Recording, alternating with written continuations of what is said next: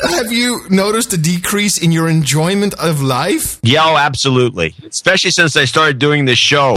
Adam Curry, John C. Dvorak. It's April 29th, 2010. Time for your Gitmo Nation Media Assassination Episode 195. This is No Agenda. Protecting the nation from Cryptococcus gattii and coming to you from the Hilltop Watchtower Crackpot Command Center in Gitmo Nation West in the People's Republic of Southern California. In the morning, I'm Adam Curry. And there's a fungus among us. I'm in northern Silicon Valley. I'm John C. Dvorak. It's Crackpot and Buzzkill in the morning. You sound great. Yeah, uh, yeah. Well, until you until you code it at 32 bits or whatever. the heck it's 16 per channel. 16 bits. I, I wonder, you know, can we just do 64 bits, kilobits, and see if people care? If, uh, I if do 96 with the Horowitz thing. It sounds great. Well, of course, but how long is that show? An hour. Well, there you go. So we're two hours, so that's why I do half. Make a sense, no? No. Oh, No, makes no sense. makes no sense. John, I, I, I just want to call it right now before we get to our executive producers for today's episode. Mm. I am predicting a Cinderella story. Miraculous comeback. comeback. Bret Michaels will heal just in time for the final live episodes of Celebrity Apprentice. I, Hey, I- why don't you hit the real news button while you're at it? I got to tell you, I, I, I actually did some research. And now, back to real news. So it, it, it wasn't until Donald Trump started appearing. You're on, actually starting the show with this story. yes, but it, because it's perfect. I'm like, Donald Trump went on. It, it must have been the Today Show, obviously. Um, you know, oh man, you know, Brett, but the show's okay. You know, we've never had this in the history of the show. And then I look, I look at the ratings. Right, the ratings drop. First week dropped 19 percent. Second week dropped 25 percent. As uh, undercover boss beats sl- hammers it. it, it the, what the Cleveland show beats Celebrity Apprentice. and uh, yeah, seriously. and, and then there's this story about Celebrity Apprentice. Did ratings spike for Bret Michaels? And then you know, and I'm reading his website, and it's like, well, you know, we can't talk about what's really wrong. The media's just taking it and running with it. I'm like, okay. The guy has uh, hyponatremia. Whatever. What is that? Oh, I'm glad you asked the doctor. Hyponatremia is a condition in which the sodium levels of the body become abnormally low. Oh, that also gets the salt meme in. Yeah, of course, of course. It's so beautiful. Sodium is an electrolyte in the body and helps regulate water levels. Let's add to the general population's knowledge about sodium. Salt, Yeah. It- it's. I was just like, what, what, what? It just goes one yeah, after another. Yeah, you're right. The whole thing's. It, I didn't even think about it. All I just because I, didn't either care about the show. I don't care about Bret Michaels. I haven't seen any episodes of the thing. I, I think I tuned it in to see Blagojevich. Yeah. and then so I don't. I didn't notice any of this stuff. Uh, but I think anyone. uh, There are people that watch the show, and maybe you should inform them that this is a scam. Yeah. Well. it- Oh, did I use the word scam? Oh my goodness. Well, let me just say that I do care about Bret Michaels. I know the guy. He's uh, he's, he's actually very very nice. He's a he's a sweetheart actually, and he's been a diabetic all his life, and that's you know that that sucks. So you know all kinds of little stuff can really throw the guy for a loop. I do not watch Celebrity Apprentice. I watched the opening episode because besides him being on, Cyndi Lauper's on, who I also know and also like very much, and who is, by the way, she's a kook. She, she may be a kook, but if you actually uh, uh, go back and analyze her material and some of the stuff she did, she was actually extremely highly- talented No, artist. and she's highly intelligent, but she's yeah, kooky. she seems bright. Yeah, she's uh, she's kooky, and that's why I like her so much. So anyway, um, I predict Cinderella story: Bret Michaels to be to be healed just in time for the Yeah, final that's a good, live that's a good television bit. I would have done it. Of course, of course, the Donald the man. ratings are dying, you know, you got to do something. Yep, there you go. So, John, who can we uh, thank, if anyone, as our executive producer for uh, we have this episode? two executive Oh, producers. we do have two. Nice. We don't have any uh, associates, Associates? this week No? for some reason. And actually, one of them, we could have made one of them an associate because uh, but we I've decided it's it's too big of a donation to uh, to make pass it. up to make an Yeah. associate. Right? So we've got Liam Duffield, who's in uh, Queensland, Australia, Australia down under again. Nice. Who's decided to to uh, to he's been paying us on a installment plan to become a knight, but now he's decided he said you just threw all in eight hundred thirty three bucks and seventy three cents. Wow. Uh, So he's the uh, one of the executive producers, and the other one is Bill Hertha. Uh, in Thornhill, Ontario, Canada. Where are the Americans? Well, I, know I know why Liam's in because we did a big uh, a big thing about the uh, about the bogus vaccinations that is killing children uh, down under on the last Oh, yeah. show. So I'm I'm sure he's happy we're propagating some of the bogus activity taking place. For Bill, um, I've got a good story about uh, Canada. Well, before we do that, he wants to mention uh, he's donating so his brother Eric. This is actually a complicated story. Uh, my brother Eric, who donated earlier this year, doesn't report me as a doucheba- douchebag. Wait so a it's minute. kind of. so so do I play the jingle or not? I think uh, no. Oh, too late. Damn. That's the latency, Bill. That had nothing to do with me. He says.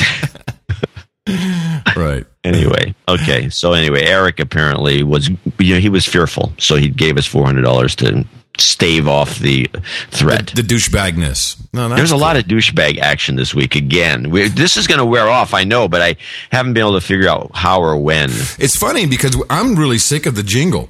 And uh, but I get lots of people like, "Hey, man, that douchebag thing is great." And No, people want it for you. Got to. We have to post We it someplace post it, right? Yeah, uh, for their uh, ringtones. yeah. Don't we have no agen- no agenda jingles.com? Yeah, I think we do. I'll, I'll I'll get it up there. So Yeah, we let's put let's put a bunch of these good ringtones. I think douchebag's a great ringtone if you think about it. yeah. You know, douchebag. You know, Uh, yes, I'll, I'll make it my my custom ringtone for when you're calling me, John. Douchebag. Oh, that must be John calling. yeah. huh So we have a couple other interesting sites which fall under uh, PR associations. No official uh, associate uh, as of this week. We haven't had one in a while. We need you know one of those really big, big slam promotions. Yeah, like an article or call into a national show, uh, radio or television. Billboards are great. Of Side course of a bus. side of a bus. Uh, I, by the way, I, I, you gave me some stickers yesterday, and of course we have no agenda. Well, we don't have it, but our producers have made noagendastickers.com, and uh, I, I stuck them everywhere, John. I didn't Uh, give you that many, but yeah. well, you good. gave me six of them, and I posted them uh, in many airport locations, oh, you put it in the San Francisco or the L.A. airport? uh, Burbank and Oakland. Both. Oh, okay. Yeah. Great. So uh, I just wanted to. Uh, there's a, for some reason the the link didn't make it into the uh, into the links that rock portion of the show notes. The No Agenda Book Club, noagendabookclub.com. Uh, also brand new, the No Agenda floor mat. Uh, it's rather a long URL, so I've put that uh, at the top of the. Uh, the yes, links well, that there's a rock- floor mat available, and the proceeds go to the show. There's a, there's a, I'm going to get one and put it in my Lexus. I'll get one and I'll put it in my '99 Range Rover. Yeah, the Range Rover. It'll look now, good. Now, uh, we also have something I haven't looked at. It just came in today about uh, noagendatravel.com. Oh no, I Uh, haven't seen that. Is is that an existing site? It just came up.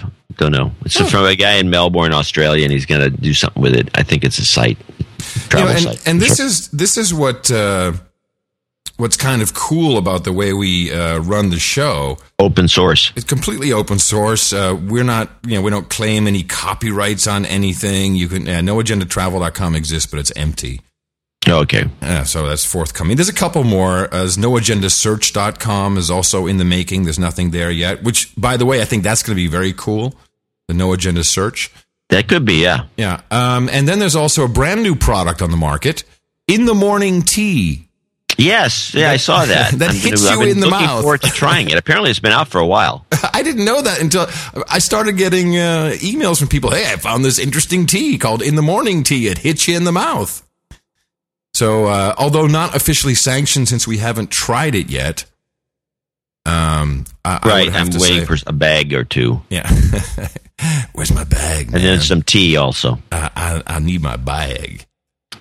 So anyway, we would like to thank our executive producers for this episode, episode 195, Liam Duffield and Bill Hertha. Both of you are completely responsible and are underwriting this program.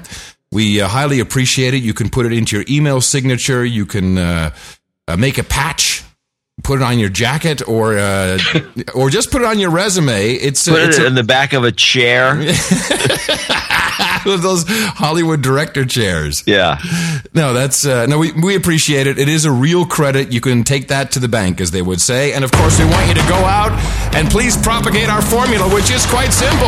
Our formula is this we go out, we hit people in the mouth. And not just that, but say it with me now. New World order. all together. Shut up, slave. Right. So, so I, I was like, is he still there? so, So, so I get up and I get, you know, so I'm trying to get the show. Uh, sh- I got a bunch of clips and, you know, mostly about the Arizona situation, which we can get to anytime you, you, you feel like it. You have some, some stuff you want to get out Oh, of the way. yeah, I, I definitely have some stuff. But You know I what? did get first. I got the, and I, I don't know if we mentioned his name before. I'm not going to mention it again. But one of our army uh, listeners uh, writes in and gives us crap for our uh, our consistent uh, dislike of Petraeus and that stupid uniform he wears. Not that the army uniform is stupid. I don't want to say that, but he wears this thing covered with chrome, like some sort of a generalissimo. I'll say it and I'll say it again from South America. It does. It, it does look like that, and of course, the constant pressure we get back, and of course, we actually both are huge supporters of our uh, servicemen and women, but neither here nor there. We get a lot of crap about you know this is uh, you know this is the the badges, this is the stuff the guy's been through that's important. It's really the only thing you have in the military is all of your medals, and but it just looks kooky. It looks stupid. Now, so here we go. Well, John and Adam, I've been away training and I just caught up on the show. I was listening to No Agenda 183 and heard you mention uh, my comments regarding the wear and appearance of the U.S. Army's Class A uniform. I just wanted to follow up with both of you a couple of issues. First, I know you you appreciate the service of the military, blah, blah, blah. The only problem I have is you guys joking about General Petra- Petraeus' uniform is that you think he just wears it to appease himself. If you read AR 670-1, then you'll know that it award, that if awards, badges, tabs, ranks are listed in his officer record brief (ORB) or official military personnel file, file (OMPF), then he's required to wear it on the uniform. Okay, so I go and look up 671-1 newest version 2005. It says the same thing it's always said. Generals are exempt. In fact, generals, and I asserted this before, but I didn't have the exact documentation. I do now. Can wear whatever they want. They can design their own uniforms. Which so, is clearly what he's done. so Petraeus isn't appe- is appeasing himself. He likes wearing that stuff all over him to make himself look like a generalissimo from South America. I do not want any more emails from people trying to mislead me. I'm seriously irked about this mail, trying to mislead me by throwing, all oh, here's 670 1, read it, you know. I am not taking any more email from this guy. Okay. As far as I was John concerned, C. Dvorak's pet peeve of the day. we have, we have some he was concerned that he was going to be a pet peeve of the day, and in fact, he is for being a douchebag. Oh no, I can't keep up with you. You know, it, it, it's just dumb. You know, it, it, it. So first of all, I, I'm in total agreement with you.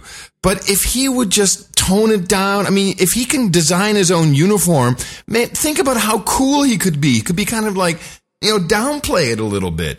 Wear some Armani or something, man. You know, Uh, Even like- one star generals, apparently, according to 670 1, can design their own uniforms. They can wear whatever they want. There you go. We're done. It's under it. the paragraph applicability, by the way, if you uh, actually want to read these things. I'd say we're done with it. We're done Yeah. with it, damn it. There's only one thing I want to play before you get into uh, Arizona Uber alles.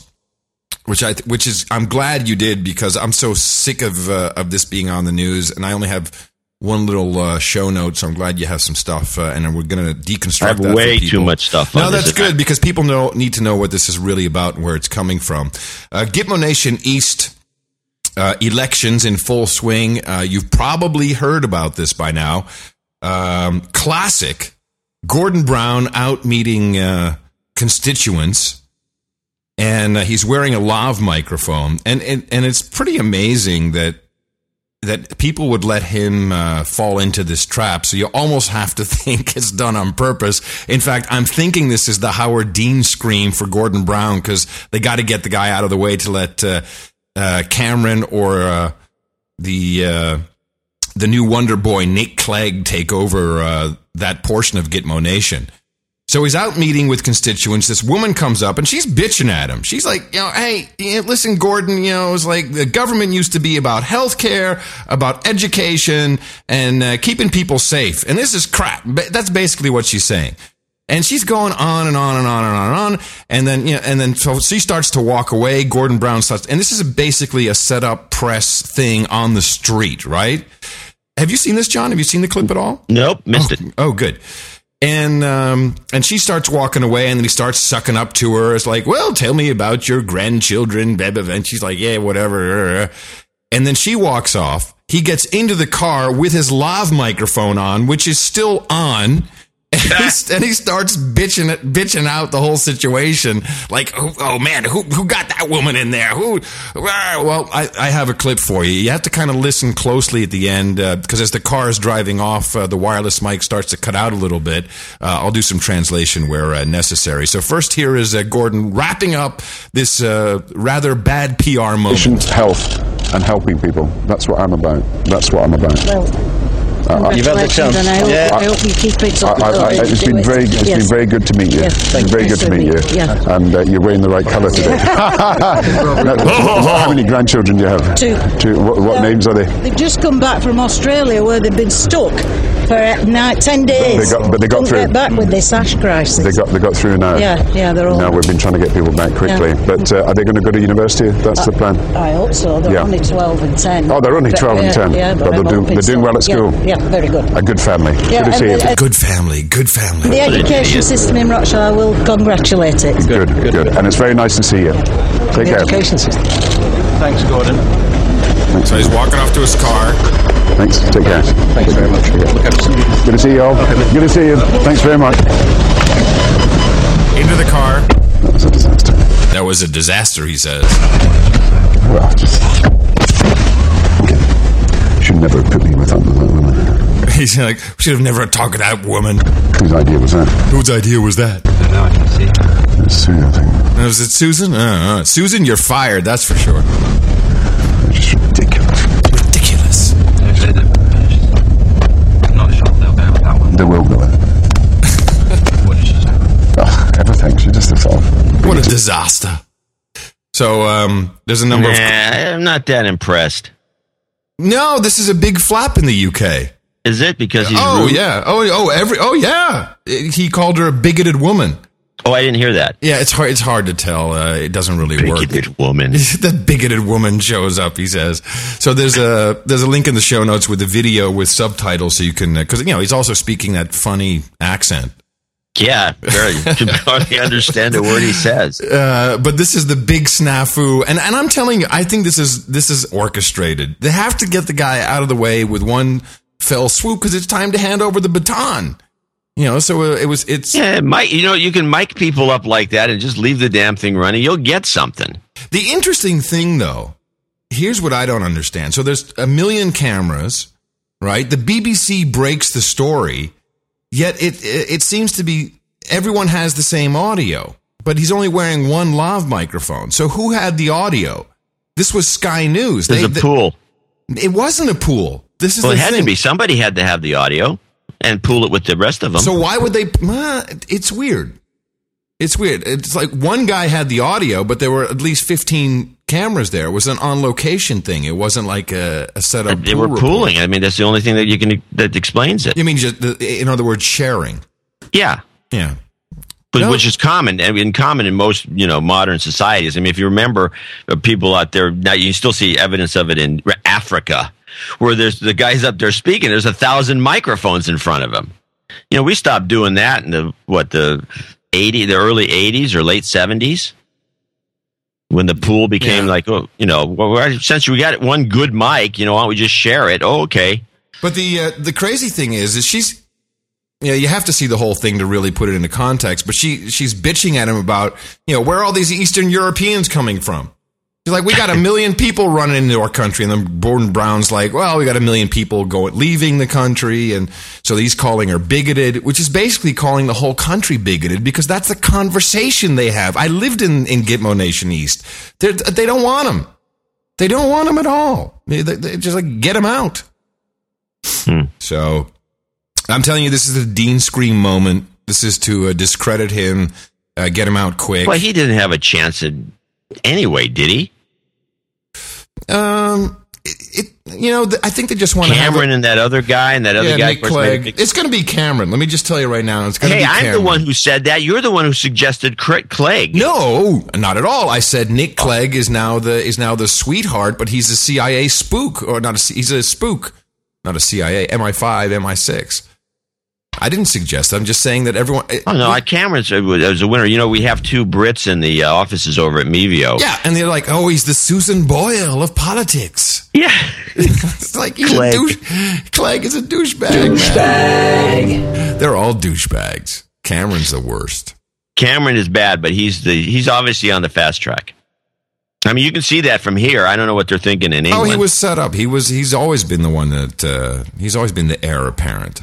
Yeah. It- you know, it doesn't matter. It's the all whole the, thing is rigged. Yeah, it's all the same people running the show, and they've got the game show going on now with the debates. It's funny. It's just entertainment. It's entertainment. People see it as such. Talking about crappy accents, let's play Okay, right on. Uh, Let's laugh about foreigners. under clip. Yes, well, here's a beauty. Okay. Here's clip the clips number one uh, file. There's a how much can you take of Stefan? Uh, and let me set this up on CNBC World, uh, which I like to watch because I think they have much better uh, and faster paced analysis of what's going on in the stock market. Um, they have this show. I think I'm pretty sure is produced in, in by the British, and they have this French correspondent who I, I'm absolutely certain they only put on the air because he's such a he's you can't understand a word he says, and his accent is so thick it's ridiculous. And where's he from? Where's Stefan from? From Paris, I oh, believe. Oh, I've seen him. Yeah, yeah. And he always stands uh, kind of like in the busy uh, Yeah, he's in financial busy district. section of town. Yeah. he, On the his corner. reports are actually quite good if you could figure out what he's, what he's saying. saying. but he's reporting here on the EADS strike, which apparently took place. Of course, they, nobody reports on any French strikes in the United States. EADS makes uh, Airbus. Airbus. It- They, nobody reports on French strikes in the United States because that's all that would report on. they all, and, they're be- always and on because strike. they're so effective, and we might think of that ourselves. So here we go with a clip called "How Much Can You Take of Stefan?"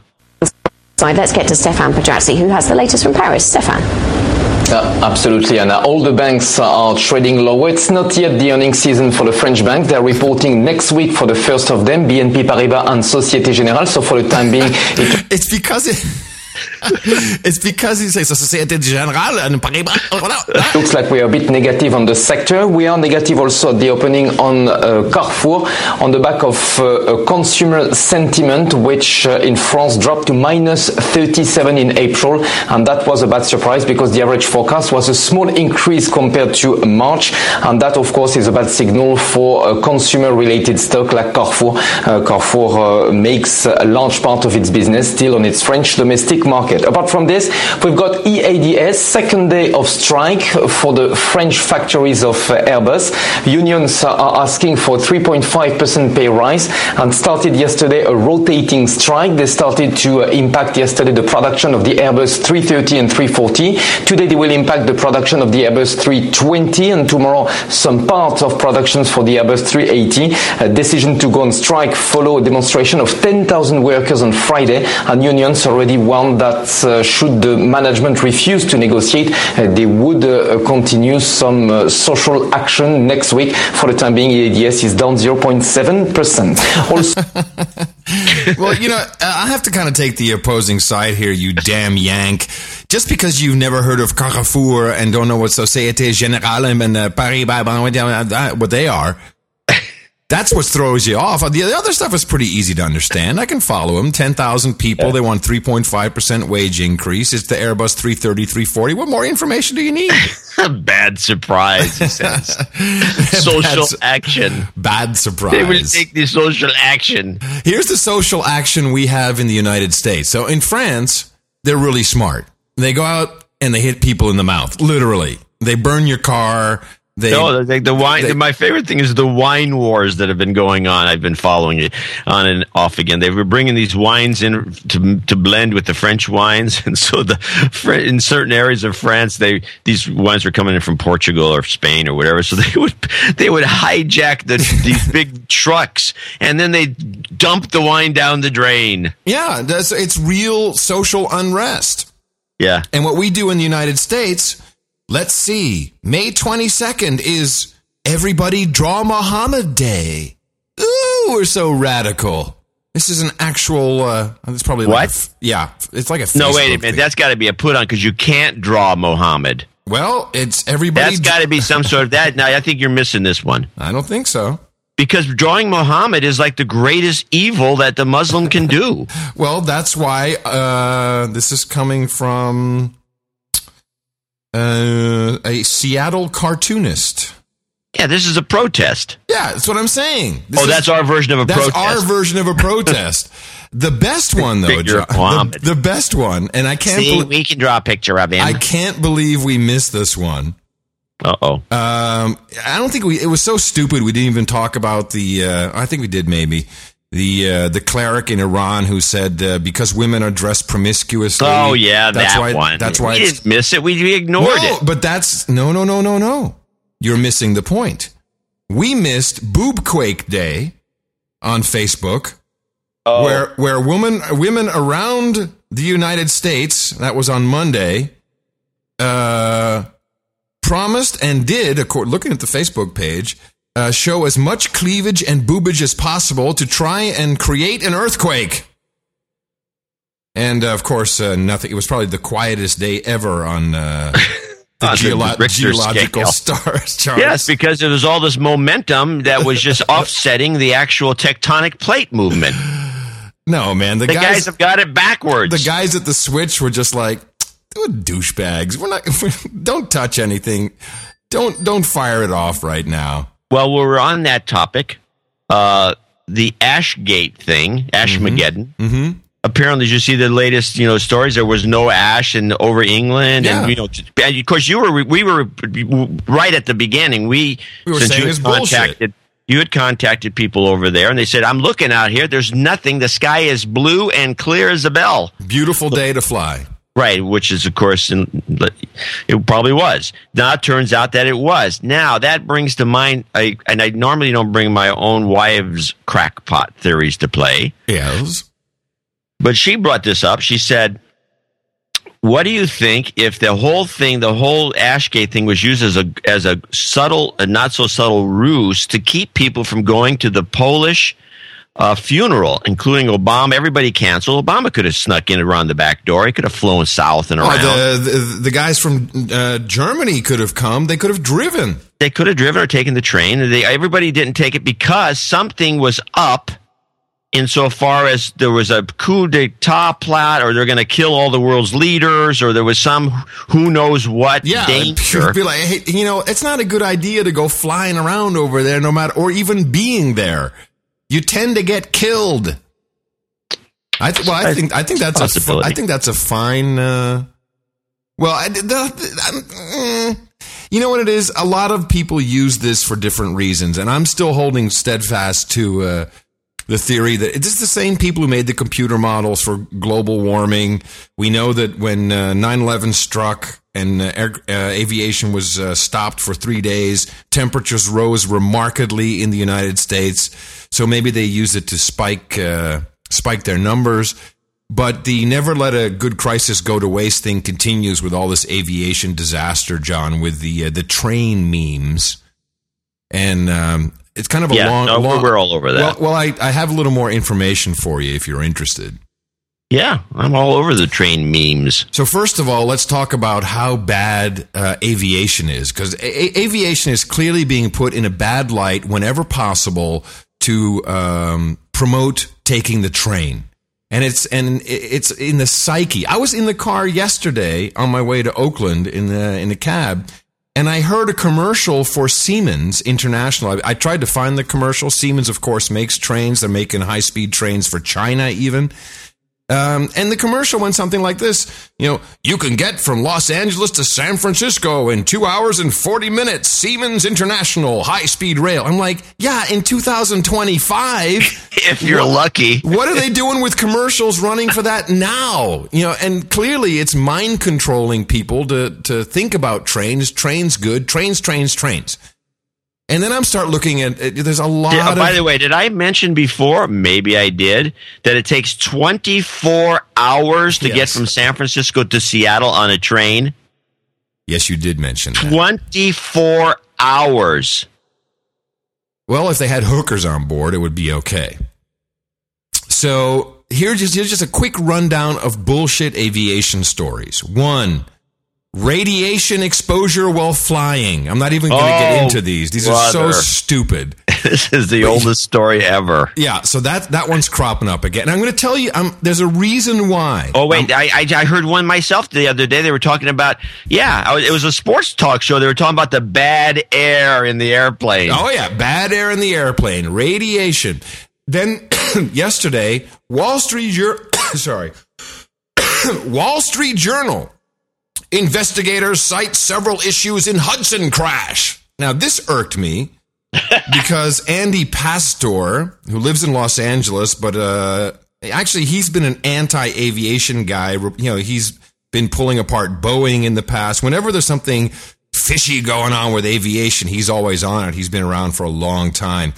And so I'm reading this, is, um, and this is about the Hudson crash between the uh, the sightseeing helicopter and a Piper uh, aircraft, and um, so the uh, the article says repeated safety violations by air traffic controllers led to the fatal mid-air collision between a sightseeing helicopter and a small private plane over the Hudson River in August, according to documents released Wednesday by federal investigators. And then, second paragraph, the National Transportation Safety Board information paints the most detailed picture yet of how a series of lapses by a number of controllers, including distractions caused by personal business, preceded the high profile crash that killed nine people. So I'm like, wow. So uh, I know exactly Especially where. if it was done in that voice. Yeah, that's how Andy talks. So uh, I go over to the NTSB uh, website, and you know, there's it specifically says because they release a they release a docket, and the docket is uh, we've done this before. It's very extensive. They have interviews with. Uh, um, uh, that's interesting. The website down. Uh, the NTSB is down. That's cool. Uh, they More have- proof. yeah, they have interviews with you know all the everybody involved. Um, you know, uh, people on the ground, but you know, people who run the helicopter, people who run the maintenance for the helicopter, and it specifically states this is you know just factual information, no conclusions drawn whatsoever, and it's it's really not clear. In fact, it's a very unfortunate accident. Um, if anything, it's a, it's a very busy corridor and it was just you know bad timing. Shit happens. This is a place uh, in the hudson river where uh, general aviation has to look out for each other. They were war- they were aware they were warned um, you know, and the, shit just bad shit happens. But this phone call had nothing to do with what with, with what went down. But it's completely being positioned as, oh, the guy was on a, you know, the air traffic control was on a personal call, and then he couldn't warn them. And and I read through all the documents yesterday when I was pretending to look busy for Mevio, and. Um, and it's just not true. What this Andy Pasztor is writing is not true. It is, I'm sorry, it's not true. You can interpret this in many different ways. It's an unfortunate accident. No, it, but it's not because an air traffic controller was on the phone with somebody, which by the way happens all the time. Yeah. Anyway, so it's just you know, so that irks me, and I put a, a bunch of uh, a bunch of uh, information in the show notes about that. Then we get the passenger on an airliner who claimed he had dynamite. Which uh, you know, and, and, so we have you know this was on his way to from Yeah, Paris to some Atlanta. guy loaded with uh, loaded up with Ambien, apparently. Yeah, and and and I'm just reading the the the you know the stories on this, and so there were air marshals on board, and they put his laptop in the back of the plane and put pillows around it. To, Just in case. the pillows, yeah, okay. Like that's gonna help. So this is making a lot of sense. And now I'm like, okay, how how is this being propagated? And and and who is behind the the big push for um for rail? And then I find it, John. Uh oh. We have the US High Speed Rail Association. And this is a very interesting outfit. These are the guys that want to get us on board, pun intended, with the trains. And I find the article I'm looking for, who, because of course it's always the PR agencies who feed information to people like uh, Andy there from the Wall Street Journal. Because, you know, there's no actual news reporting. They just take uh, PR reports like, oh, uh, Yeah, I got- I you know, gotta- people think that we're kidding when we say this, but I can assure you, as someone who's been in all aspects of that part You're of the a media, journalist. they, the PR people, t- took over the industry or the, uh, took over the country probably in the uh, 80s. And what they do is they send out uh, press reports, uh, which of course are uh, disguised as news. And people just copy that and say, "Oh, this is interesting. Well, this is a good report. Hey, you know, the, the the guy was on the phone. Airlines bad, flying bad, bad." So, who did they hire, John? Which company do you think is the agency of record for the U.S. High Speed Rail Association?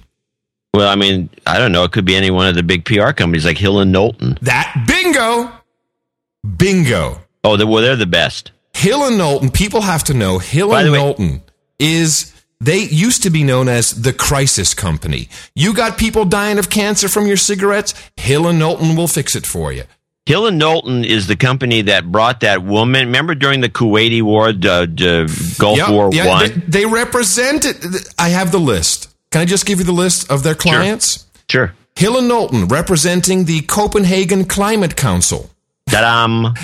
Big Tobacco, of course. This is all about the uh, the cancer. Desert Storm. Hill and Knowlton went to work for the government of Kuwait, organizing PR in support of the war in Iraq. This is the uh, That well, remember the woman who testified about oh these horrible things yeah the, to the incubators. They're they're they're they're pulling kids out of incubators and killing them. um, the public eats it up. They have um, okay. In uh, I only have uh, in 2000 they had 15 million dollars in government PR contracts. They also represent the International Monetary Fund.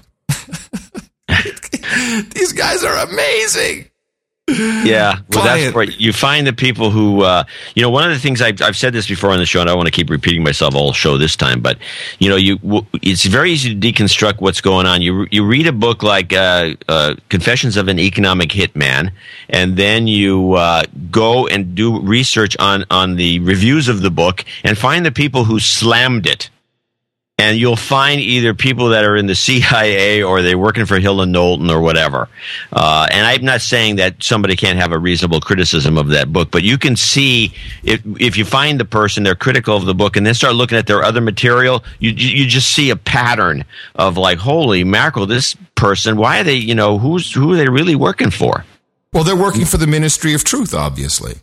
And by the way, not everybody falls in that category, but it's very easy to see it when you do a re- when you do a back check on all the material they've written. Hill and Knowlton is an outstanding organization when it comes to propaganda. They are, without a doubt, the best. Uh, They largely invented modern public relations. Yeah, and and you can't even. They're so good, you can't track them. There's there's there's no way. There's no way to. I mean, we we would have to be lucky. Someone in our audience, one of our producers, would have to run across one of their PR. I mean, they don't just do PR releases. They don't go to PR Newswire or something. Yeah, no, like they get that. women to testify in front of Congress somehow. These guys are amazing. So trains are it, baby. Forget about it. Flying. so the Kill Knowlton is behind the high speed rail. yes, the high Oh, speed we're, rail. we're screwed then. Yes, the high speed rail. You should look at the website for the High Speed Rail Association. It's it's unbelievable. Um, hold on, let me give you the uh, the website address. It is uh, ushsr.com. And uh, right on the front page, high speed rail is coming to Hollywood. I mean, get on board for high speed rail. Join the movement to bring high speed rail to America. And it's you know they're they're turning this they're turning this thing Hollywood. You watch, we'll have Hollywood oh, we'll have- people yeah. going out on high speed trains. It's it's just unbelievable. Oh yeah, we have all the stupid celebrities who just okay. Oh, Oh, is there an event I can go to and have my picture taken? Where's the goodie bag? Is there a red carpet? Where's the red carpet? You watch, you watch. No, High you're speed right. rail coming to Hollywood. Yeah, in 2030. Get on board now. We'll be dead of an overdose by then. So here, or here's Congressman John Mica, high speed rail. He, I guess he's a stooge. Congresswoman Corrine Brown, another dummy. Oh, this is great. we could play one of these clips to see if it's any good, but it's uh, who do you? No, who- but it's well. Yeah, play Corrine Brown. She looks like she's just a stooge. hold on a second, Corrine Brown. Oh, she does, and it looks like the with the outfit she's And what is wearing. she? What is she wearing? A jogging uniform? that What was is she that was in the it was in the goodie bag. That's uh, right. Then we gotta forget about the goodie bag. all right. Here, we, ooh, they've got ooh USHSR. Congressman Corrine Brown, Chairwoman, Subcommittee on Railroads, Pipelines, and Hazardous Materials. Okay. We're here with the Honorable Corrine Brown in her district, and she is, of course, the chairperson of the Rail Subcommittee of the prestigious Transportation and Infrastructure Committee. Prestigious. Tell us how you feel about high-speed rail finally coming to Well, your you know- state of. By the way, this is done in front of a sign that says U.S. High Speed Rail Association. You know, so th- this is a PR. th- There's an X. There's a video. Uh, there's a video press release. Yeah, there's an X uh, by her feet. Stand here. I am so excited. You know, I was here coming to the conference. Uh, it should have taken me maybe an hour and 15 minutes. It took three hours. That's why we need high speed rail. It is just no question. Yeah, so you can do 24 hours to Seattle. We need to be able to move people, goods, and services. And I am so pleased with the That's the talking point. Move people, goods, and services. uh, Obama administration, Vice President Biden, who rode the train, you know, for 30 years, over 3,000 rides, understand the importance of rail. I mean, keep in mind now, just a couple of years ago, I was dealing with a zero out budget.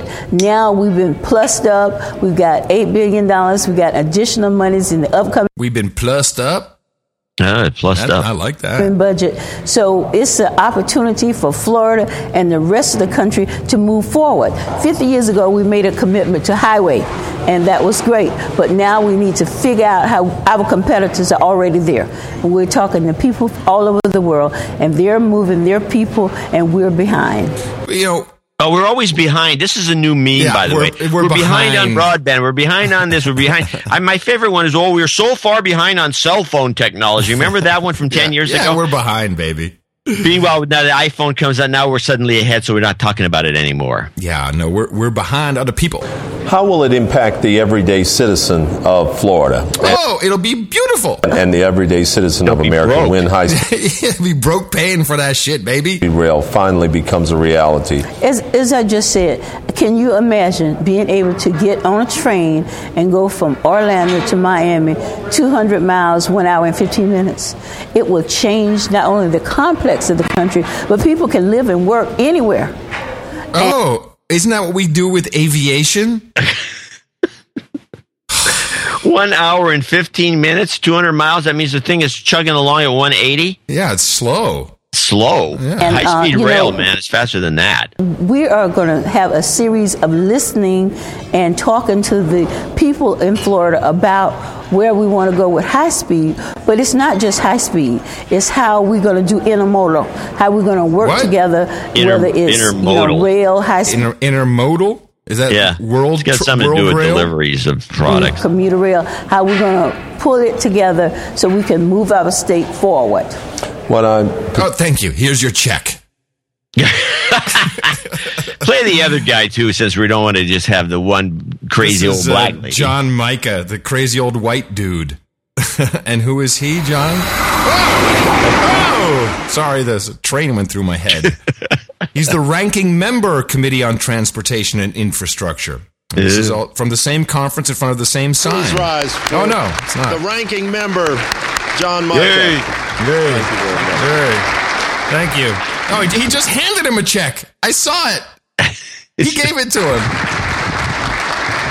Uh, the microphone. Thank you. Thank, you. so much uh, for being with us. Thank you for the generous uh, introductions. I'm uh, so pleased to be with the High Speed Rail Association here.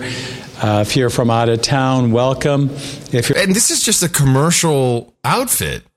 You know, this this is a, a bunch of people who make trains and rail, and uh, they have an association, and all these guys are down there. You're from in town and you've heard me before. I apologize. Uh, and uh, Charlie, uh, thank you again for uh, your leadership. Oh, shut up. He's boring. Nation. No, he's Uh, typical. I, uh, Let's see. Let's see if he has something Just funny. got back from Washington last night. Uh, pleased to be here. and boy, my arm's tired. It's uh, cold up there, um, Non especially for Republicans, as I've told folks. But uh, uh, it, uh, it's good to be home and see the sunshine. Uh, okay, uh, we're done with some- him. There's nothing. There's nothing. He's just boring. Dork. He took his check. He's like, I got the check. I don't have to say anything. I'm now. done. my my work is done. So anyway, uh, we jest, of course, uh, and uh, but it's it's good to know how this system works. And this is Hill and Knowlton at work. These guys Oh, are the best. Amazing, Yeah. When you see their name, you're in trouble. You're not going to win. It's Ogilvy and Mather who are uh, the agency of record for Siemens uh, Transportation. Oh, there you go. The other big boys. Yeah, oh, these guys are awesome. So they, it's the biggest people in the world in the business who have completely hijacked news. Right. They can sell the, you know, ice, refrigerators to Eskimos kind of thing. Sand to camels, as it were. I mean, they, it's just unbelievable. So you, we, so the public has no chance. I mean, we, I mean, we can come out here and moan and groan about it on our little show, but the fact of the matter is, uh, You don't speak know- so highly of the show. it's a little show in terms of compared to the kind of impact that Hill and Knowlton has. Our impact is one percent. Typically, uh, uh, I mean, it's not. I mean, the, yeah, everyone listens and say, "Oh, this is terrible," but we we can't. Uh, you can't turn the tide on Hill and Knowlton, no, matter what it- you it's, try. it's impossible. Yeah, it's impossible. It's just Yeah. now. I, I will so say we're again, screwed. We're screwed with this stupid high speed rail that the United States is not. We're not geographically equipped for high speed rail. It's inconvenient. It works great in Germany.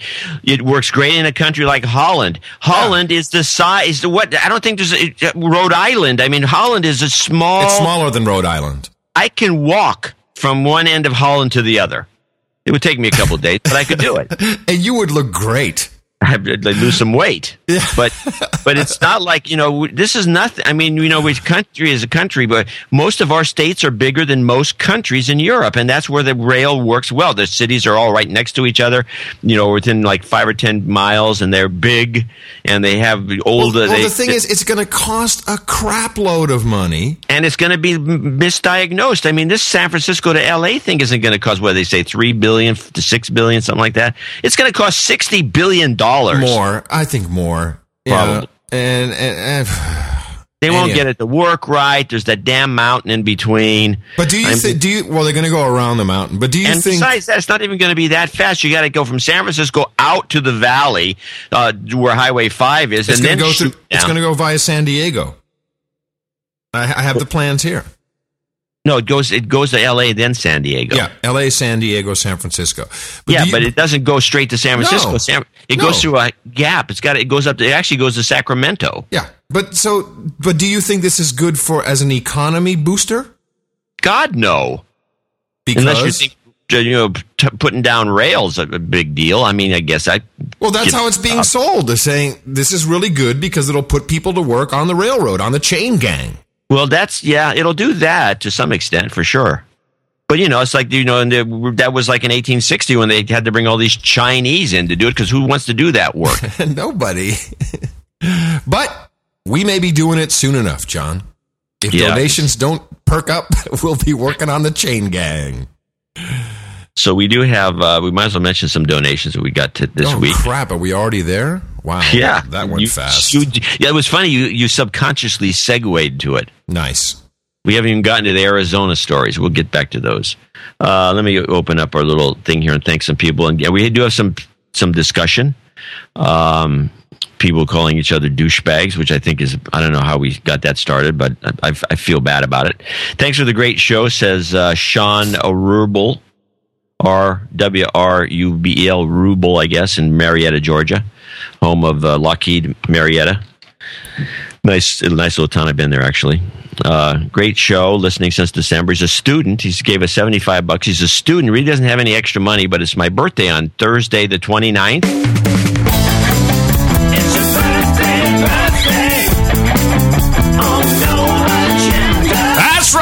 Everybody, we're giving a shout out to uh, Sean Rubel. Happy birthday, my friend.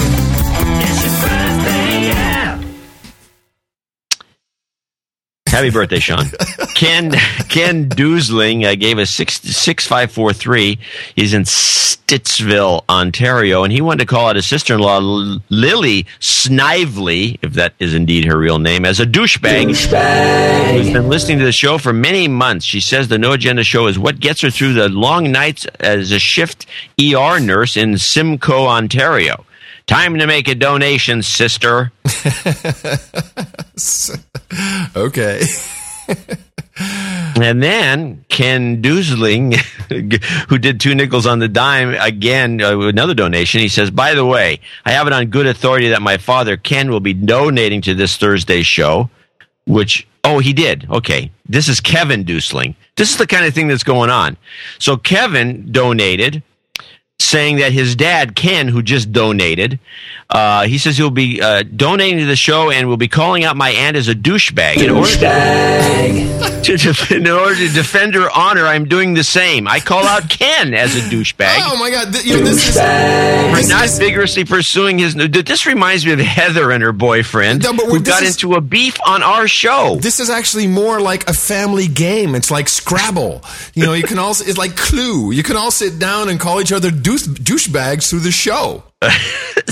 We're going to put an end to it, by the way. By the way, uh, But you know, I think we I think we did break up Heather and her boyfriend because one of them said, we haven't heard from him. haven't heard from him. Anyway, so Kevin's calling out Ken, who is calling out his sister, and Kevin's defending the sister. I don't know. Well, that, so but anyway, he- he- no, you're forgetting the most important part of the message here. Uh, a shout out to my fiance Emily. Ah. Mr. Mr. Curry's velvet voice warms her very soul. huh? Yeah. That didn't come through on my printout. Uh-huh. right. Well, maybe I'll talk like you do now. Yeah, baby. David Groff, 6180, uh, a Fibonacci number. Nice. Uh, he's in Cincinnati, Ohio. Uh, Brian Reynolds, a Little Egg Harbor in New Jersey, uh, two nickels on the dime. Um, also, uh, apparently, uh, almost killed himself when you played the Ozzy Crazy Train clip. During the the pre-stream, but he's driving, and I guess he couldn't. Have, it was loud. uh, it was loud. Clint Strocker of uh, Russellville, or is it Strockner? Strockner. Strockner. Russellville, Arkansas, graduating from college, looking for some uh, c- to join the Karma Club. Uh, Brett Pinter, fifty three thirty three from Southland, Michigan. Um, he also sent an email, and I'm have to go look it up and read it later in the show. There's a uh, Um, there's a new website I'd like to uh, mention, noagendakarma.com. Um, Christopher, by the way, uh, and we haven't put any entries in there because I don't want to, I don't want to be paraphrasing or copying emails without permission. So uh, if uh, you have a story about how uh, No Agenda gave you some good karma, here's another example from Christopher. Uh, thanks for your service and for airing my support uh, or my, my tip on Merck invading university newspapers with vaccine PSAs. At the time, I had just lost my job about a week and a half later. After I contributed to the show, I got a job which is much better than my old one. Thanks for the karma, guys. And it turns out that a lot of people who donate to the show, amounts don't seem to really matter. Although you might want to always try and tip the scales in your favor. Um, people seem to get work from this. So uh, if you have a story, negative or positive, we're really trying to track this. So far, I don't think we have any stories where someone donated and did not get an upgrade or a gig. Uh, posted Well- at no, noagendakarma.com. Yeah, go to noagendakarma.com and then we can maybe we can document some of this stuff because I don't want to just say that this happens when it, people are saying it's happening all the time, and so you know I'm not gonna. But we don't want to make. We want to have proof because people say, Yeah. ah, these guys are just full of crap. Yeah. We don't want to be like PBS. Uh, David Lee gave us fifty bucks, saying he likes to listen to, to Adam because he makes me feel feel sane by comparison. uh, Hey, wait a minute. Douchebag. okay. Uh, anyway, we got OKC defensive tac- uh, tactics. Charles Newberry, Barry Wilson, Coffs Harbor, Australia. Uh, and by the way, the uh, Charles Newberry, Towanda, Pennsylvania, is on in honor of Heinrich Moltke. Getting a lot of that. DUI, DUI-help.com, David Lee, uh, Christopher Garlock, who I think we talked about, and and Jeffrey, who I'll never pronounce his name, L E E N T J E S, from Helver something or other, Slew. okay, it's time for an, an, an official no agenda Dutch pronunciation moment. Jeff, Je- Jeffrey Leentjes. Uh-huh. Say, it, say it with me now. Leentjes. Leentjes, very good. And he's from Leentjes, yeah. Hellevoetsluis. Come on, don't la- we don't laugh at names here, John. Hell, Hellevoetsluis. Hellevoetsluis. It doesn't say that. Uh, what? It does. It doesn't say that. It Well, says Hellevoetsluis. That's how you pronounce it. Well, it's a beautiful sounding thing, but it, they don't. You know, I know what the problem is. These are these are spellings that are not. These, this is is this the Dutch spelling actually? John, it's a, it's it a, let me think. It's it's another language. Of course, these spellings. Have you ever tried to pronounce Russian in Russian spelling? Oh, that's strange. It's it's not an American spelling. What's that in English? So, so let's go over a couple more two nickels on the dime people that are uh, going. Uh, we that came out of our uh, our mailing, uh, which include, and we do have a bunch of people that are getting in on the. Uh, we have a uh, the Deuce Club, which we should talk about in a why, second. why don't So you do let's double go on. nickels on the dime first, then we'll do the Deuce Club. Yeah, Kevin Alcock, uh, Daniel Rudolph, K- Kyle Froese, F R O E S E, and he also wants to call out Jeremy Meyer, his fellow co-worker and a faithful listener, as a douchebag. Douchebag. So that's been done. Uh, Dan DiRinzo, who uh, he says that the he, he gave us money because our audio quality didn't fade last week. Yeah, and for it's the even- first yeah, time yeah. ever. you know what? And this actually is because of your support that the show is sounding better. Mark Jasper, uh, who also uh, apparently from the bum mentioned in the show. I guess somebody called him a bum or something. I don't know. No, it doesn't count. And uh, yeah, it's not the same as a as a douchebag. And uh, whoops, I was reading this off the PayPal thing, and they just signed me out. Let me uh, sign myself back in. All right. Um, now we, I think we also have uh, knighthoods. Do you just want to do those on Sunday? No, no, we only have the one knighthood that I know of. Unless uh, did we not do? Uh, I I'm getting. Uh, I see the note from Eric the shill says two knighthoods, and it doesn't say who. Where are the knighthoods on this on the spreadsheet? oh, by the way, the last guy in the two, uh, two nickels on the dime is Thomas Gillier. So Thomas, thanks. So while you're looking up the knighthoods, I want to thank everybody, and it's a nice list. There's probably I don't know. Uh, It's hard to tell because they come in at different times. Well, could it be Joseph Willis? Did we give him a knighthood from last week? Okay, well, what we're going to have to do, because unfortunately, what happened is Eric's power is down, so we can't ask him. I- so, I- yeah, yeah, but we should we should do. wait. We have to do Liam. Liam Do- Duffield is Duffield is is uh, a knight today. We should give it to him. We'll, we'll, we can give Joseph his on Sunday. Okay. Uh, John, are you ready to unsheath? Yep. Oh, you have a large unit there. Yep. Let me uh, grab mine. Ooh. Liam Duffield, please come before us.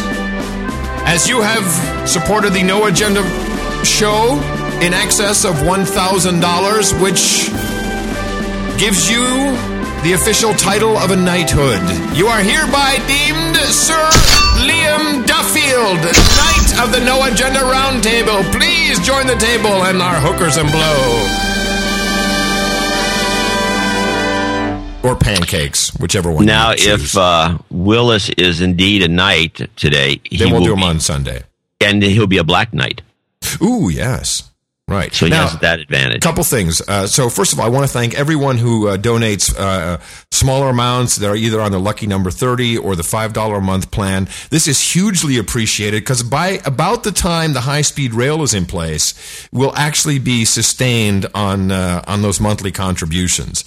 And uh, and even if you donate a larger amount, please consider signing up for something on the on the monthly. It's you make the show work. Uh, okay, we don't take any commercials. There's no interruption. We don't have Hill and Knowlton shilling around us. We don't stand in front of signs telling people how great stuff is. Uh, we just say it how it is, and a lot of work goes into the show. A lot of work. A lot. And we do we do have this interlude in in between here where we talk about people who who help support the show, and I think that is we do it in an entertaining manner. Uh, and you can go to noagendashow.com and, and link to the uh, Dvorak.org slash NA for donations. And we also have an uh, currently we have a promotion uh, called the Deuce Club for anyone who wants to give us two hundred dollars. We can help celebrate our special third show that will only be listenable to people who have either donated or members of the Deuce Club, where we talk about, and we'll thank you on that show, by the way. And we're going to, it's going to be a special show. It's going to be quite interesting. and it, it, it won't be uh, published publicly on the feed, right? It's, it's going to be no, no, it's not going to be on. No, this is definitely a private show. Douchebags not allowed. And so douchebags not allowed and it's and you can go and uh, uh, get in on that by going to dvorak.org slash two number two or deuce. And you can join the deuce club. And we have we've got a few members that we'll talk about on the special show which will be done on the the day of the uh, of our 200th show. It's about the 200th show. It's a lot of shows for us. And and somebody mentioned one more little thing that I, we didn't turn into a promotion but i think is something you should think about that we've got coming up May 5th, 2010, which is 5 5 10, two nickels on the dime. double nickels on the dime. Beautiful. And what and what day of the week is that? I don't know. Take a look at the calendar. You can do that. Do we do we have a do we have a show on that day? I have to look myself. Uh, I'm looking. My calendar is borked. Uh, oh, you have a Mac. That's probably why. It is. It's the- It's a, Wednesday. it's a Wednesday. yeah. So we, we, the show's the next day, and we'll have people, everyone who does two nickels on the dime before next Wednesday, will get a special call out. So, um, a couple more follow ups. So, first of all, the Deuce show. You know, John won't admit to it, but we had a meeting. Uh, the meeting It wasn't is really a meeting. You were outside of the offices over in San Francisco smoking. Hey, Let's have a meeting. And uh, we're going to deconstruct the show as one yeah, of the we're things we'll do going on to the take Deuce our Club. own show apart. Yeah, we're and gonna we're going to take apart. the, the, these these pleas for contributions, and donations, and support. We're going to talk about how that works, what we're doing. Um, I'll talk about the, you know, I sent out a mailing the other day to get people to join the Deuce Club. I'm going to talk about, you know, direct How- how it mail works. uh, Yeah, how it works. solicitations. I'm going to tell you what the sales pitches are, how they work, what to look for. If you want to say, ah, it's just the sales pitch. Well, we have a lot of sales pitches. We have to because there's no way we're going to get to keep the show going. But well, we're going to deconstruct ourselves and uh, how the show got started. It's going to be a little history. It'll, it should be entertaining. We'll probably drift off into discussing the news while we're at it. But I think uh, people who really like the show and have been contributing and supporting the show because we do the show for them, they will enjoy this special episode. And I'll tell you, no, I'll tell you on the Deuce show. I got a funny story. It'll remind me. Funny story for the Deuce. funny story. Funny You'll story for the it. Deuce. Yeah, I got a funny story. Uh, so it's Dvorak.org slash NA uh, for your uh, traditional support. Dvorak.org slash two or Deuce, D E U C E, for uh, the Deuce Club. And uh, oh, I'm coming up on a battery refresh here. Also, hit uh, Dvorak uh, or it's channeldvorak.com for normal uh, support if you can't get through through one of the. Uh, if you can't get to the Dvorak.org site, which is possible, but we also have a proxy now out there, noagendaproxy.com. Yeah. And uh, I think there's two proxies. There's another one. And those are all listed in the show notes. So we, which we consider support too, by the way, the proxy is a very handy thing to have, especially when you're at the office. That guy at the SEC could have used the proxy. Yeah. Oh, yeah. Hey, you know, it's interesting. Where are those people? We're still waiting for the SEC I'm waiting for their names to to show reveal. up. Yeah. now, I do have uh, another story, John. I, I opened the show by talking about uh, the fungus that is uh, Ooh, killing a people in- among us. Yes, killing people in the Northwest. It's the crypto Cryptococcus gattii fungus. John Gotti fungus. There is, by the way, uh, a cure, uh, or tr- I should say, treatment for this uh, fungus, which uh, basically infects your lungs and kills you. Um, Very similar to uh, uh, Swine flu. valley fever that happened. Uh, it happens in California, which is a fungus. Um, it's interesting that this uh, can only be treated with. Uh, it's almost like chemotherapy. There's uh, you have to be on an IV drip for 14 days. There's some Japanese outfit that makes uh, that makes it uh, uh, some kind of treatment for it, but still you're you're pretty much going to die, and it's already killed over uh, 23 people. So there's a theory about where this is coming from, and I found it crazy, but I found it uh, not beyond the realm of belief. Refreshingly crazy. So, refreshingly so. You know what Operation Paperclip is, John? No, I never heard of it. Really? Yeah, really. Wow. Okay, Operation Paperclip was uh, the program that the OSS, that's the precursor to the CSI, um, when The CIA, you mean? Uh, CSI. This- What's the difference? The CIA. Uh, they brought all of the Nazi scientists into the United States, kind of in the in the turmoil right after uh, the Second World War. And you know this is how they got a whole bunch of guys in, and you know we we started our uh, our weapons programs because the Germans were pretty advanced with rocketry and and of course um, uh, nuclear uh, bombage, etc. So Operation Paperclip, which is is declassified, it's it's well known. Uh, they, so they brought all these guys into the United States, but a couple of them were pretty much too hot to handle, and so they sent them down to uh, Chile. You know, there's reports of Argentina, but Chile is interesting because there was uh, a guy who worked very closely with uh, Joseph Mengele, who, of course, was the uh, the horrible doctor who uh, was experimenting on uh, on children and you know making kids kill their brothers and sisters and operate you know doing sex change operations all kinds of crazy ass shit. This guy's name was paul schaefer. He actually reportedly just died uh, last week. But they sent him to chile and uh, they made they they put him into uh, this kind of cultish col- colony like a compound called Colonia Dignidad. I'm sure you've never heard of this either. Nope. So there's a very interesting wiki page on uh, Colony Dignidad. Um, this is uh, this is about 300 people living there. They've got two airstrips, restaurant, their own power station. There's barbed wired fences around the whole thing.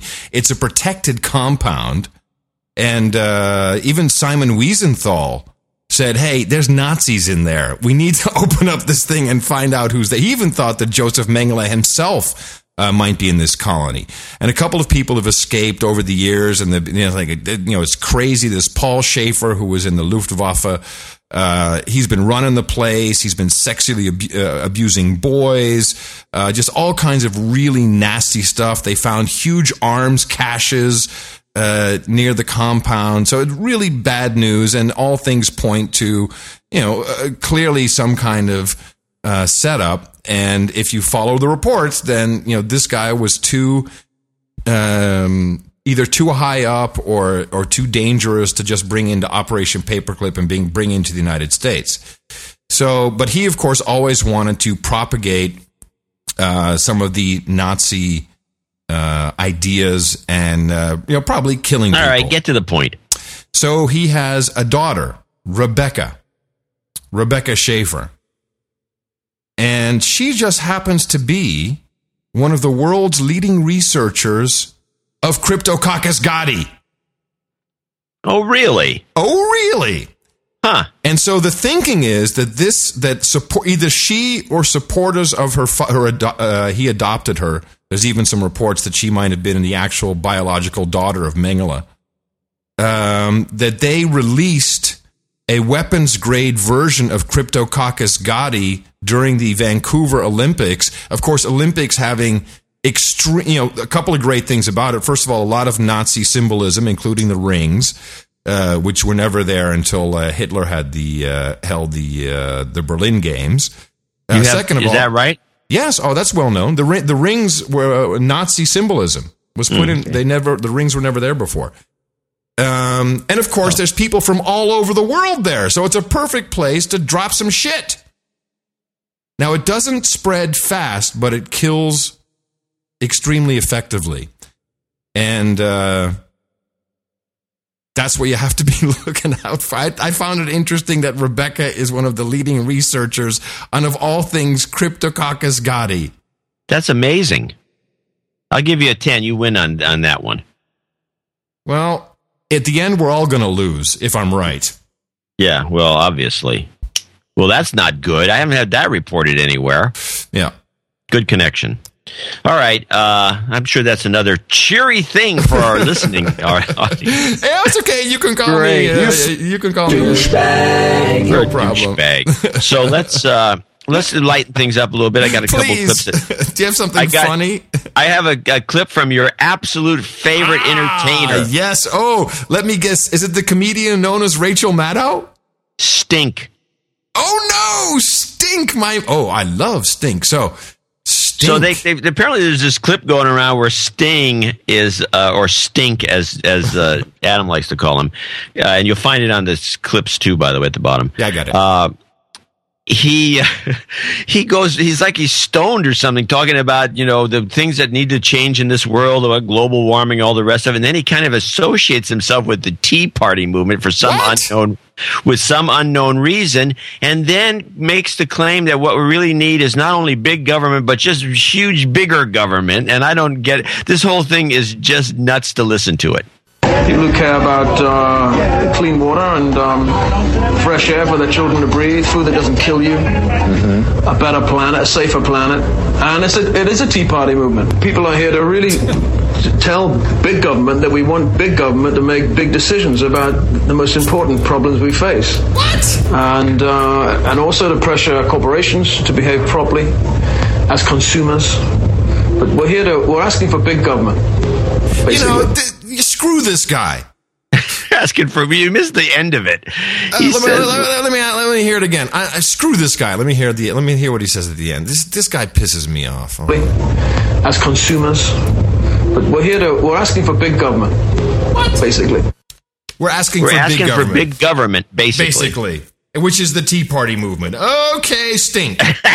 so after so after he did message in a bottle, it pretty much went downhill from there. And he started putting plates in his lip with his buddies from the Amazon. This guy's a pretentious cock.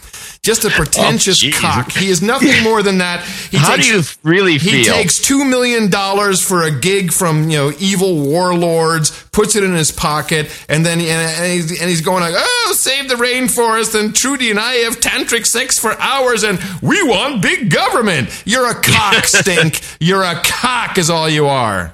All right, all right. Hmm.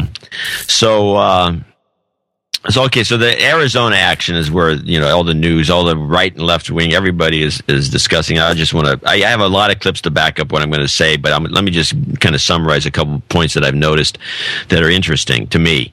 One is that both sides of the argument, the left wing and the right wing, uh, seem to be talking around each other, and all of them they all, they all have they're all missing the the real point of the Arizona law that's been passed to stiffen the borders a little bit, and the fact that they're asking for three thousand national guards to to help guard the place.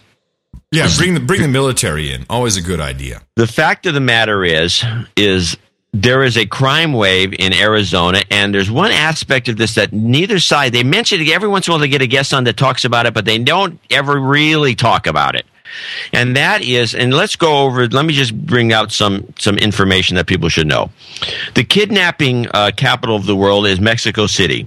Mexico City, it's like dangerous to be in Mexico City unless you want to get kidnapped. Yeah, Mickey, Mickey went there on vacation once, uh, and she had two full time bodyguards, even when she went to the bathroom. Right, because she could get kidnapped. The other Yeah. place you run into there's a kidnapping nightmare is Sao Paulo, Brazil, and also Rio de Janeiro. Uh, and they always tell you, "Oh, you're off by yourself in Sao Paulo. You know this is a dangerous. You should have somebody with you at all times." There's, though this corners where they kidnap people. I mean, it's amazing, and. Um, and there's all kinds of weird crime in Brazil, but but those are like really major kidnapping areas. It, when the last time I was in Brazil, we're driving along and on, on some back road, oh, not a, but downtown Sao Paulo, and, and there's a car dealership with some cra- some uh, Portuguese word I never heard of. I can't think of what it was, and I said, "What what does that mean?" And they said, "Oh, that's a car dealership that only sells armored cars. so you can buy a Mercedes, you can buy a Hummer, you can buy all these You, cars you- that are just you know what else they have in Brazil? Chicks with dicks. I I wouldn't know. So anyway, so they have the, so this place only sells cars for the rich because the rich can't drive. You can't drive a Mercedes in Brazil and All not right, worry about getting get back. kidnapped. Let's get back to Arizona. Air, well, let me finish. I got. I'm wrapping. I'm going back to Arizona, Mexico City. When I was there the last time, said, "Oh, there's no Mercedes Benzes. People can't drive a nice car. They drive Volkswagens and beat up old junkers because they can't risk being spotted as someone who could be kidnapped for ransom." Now, here's what neither one of these sides want to talk about. Phoenix, Arizona, right now is number two in the world to Mexico City. Forget about Brazil with 30 million people in Sao Paulo. Doesn't hold a candle to Phoenix, Arizona, number one in the country, number two in the world for kidnappings at the rate of 400 a year. Wow. This, neither side wants to talk about it. This is what the problem really is. People aren't safe in Arizona anymore.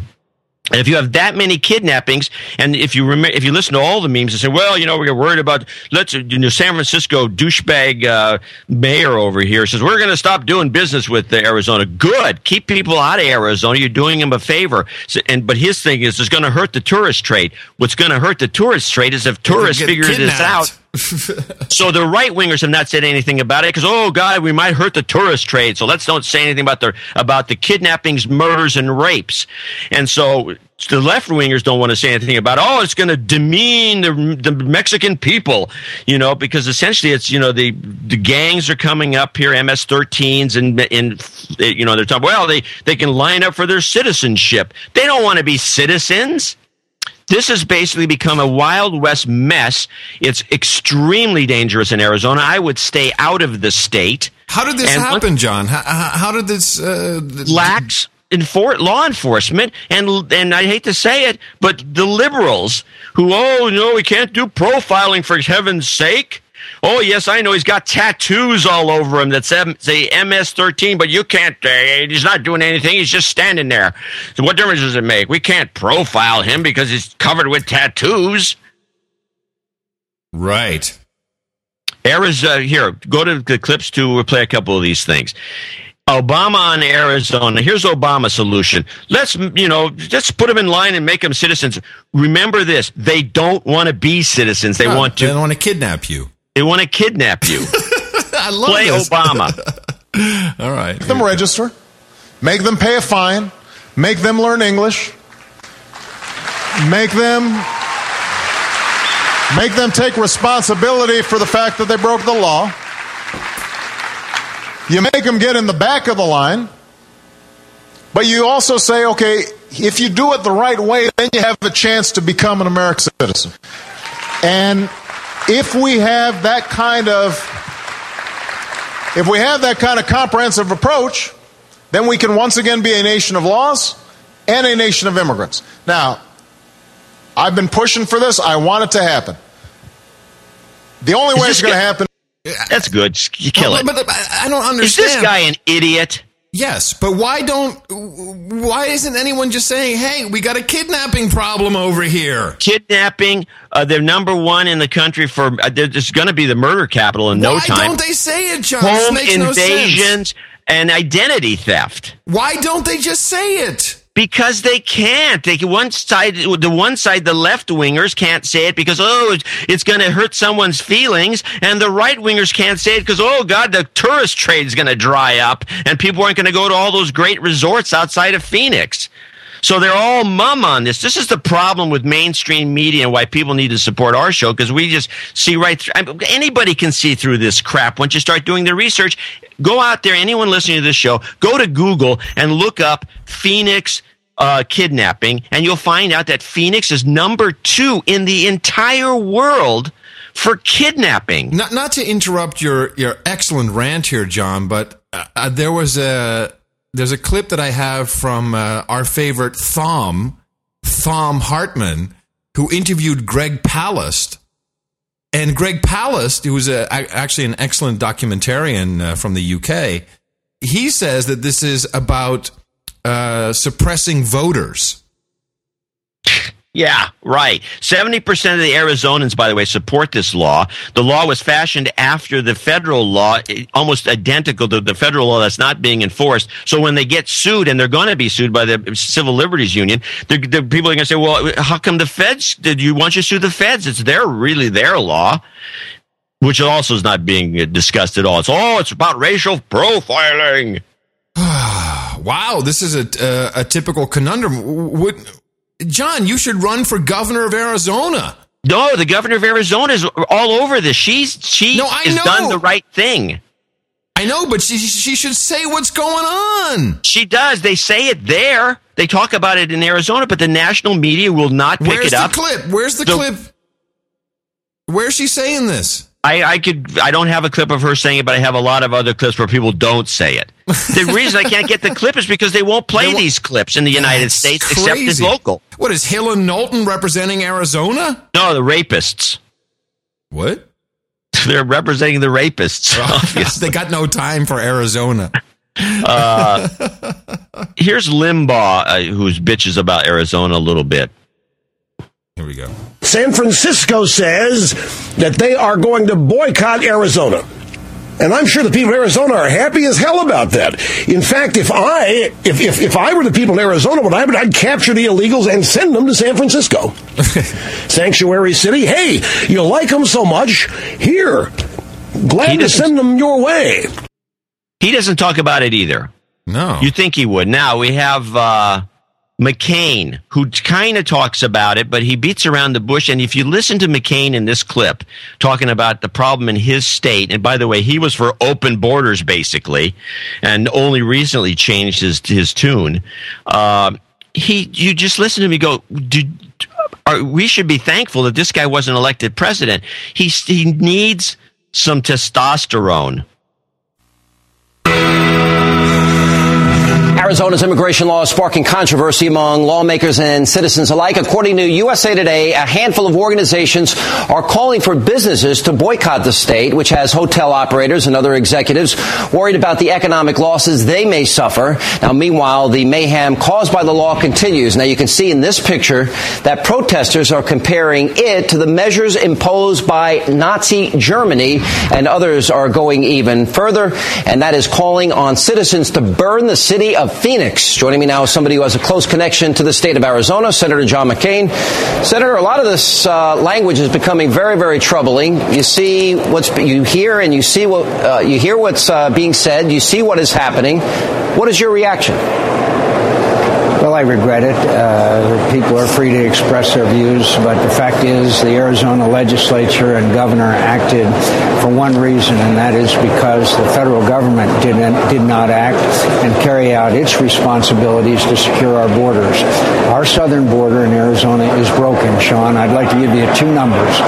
One is that last year, 241,000 illegal immigrants were apprehended crossing the Tucson. Isn't this guy the maverick? Can't he just come out and say it? The Republican Party doesn't like him anyway. This is baffling to me listening to this. This, this he, he sounds like a wimp. More? Yeah, play the red. sector border. You do the math that just one out of three or one out of five that they apprehend versus those that get away. That's about a million people who crossed our border illegally.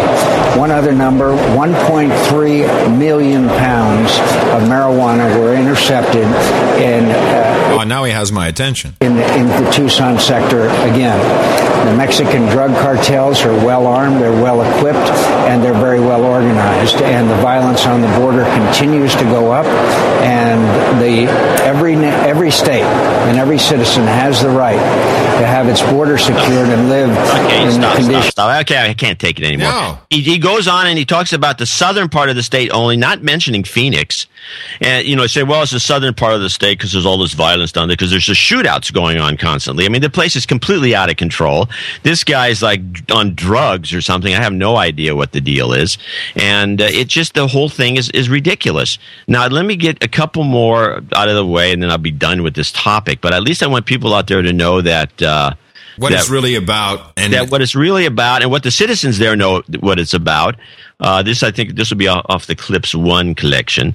Um, one guy did come out. The guy who wrote the the author of the Arizona bill, which is under the heading it, author of it, East got it. bill, who actually brings up s- some of the most important parts of this. He doesn't talk about MS-13 or anything like that, but he does defend himself for authoring the bill on one of these shows. You should explain briefly what MS-13 is. MS-13 is a gang that comes out of, I think they're out of Guatemala or El Salvador or some some of these small, some small country, and they are became a Mexican drug gang. Now they're b- believed to be. Somebody mentioned this on another show. I don't have the clip, but I could get it. Uh, that apparently there's some evidence that they're being financed by Hama- Hamas and Hezbollah because you know they'll take any money they can get and they're an extremely violent gang they're all over the country they are responsible for most of the meth uh, in California and elsewhere, and it's a very powerful gang. And uh, they're apparently taking over Arizona, and uh, that's one of the things they're trying to deal with. But you know, meanwhile, the Republicans and the Democrats and the conservatives and the liberals are missing the point. They're just attacking each other.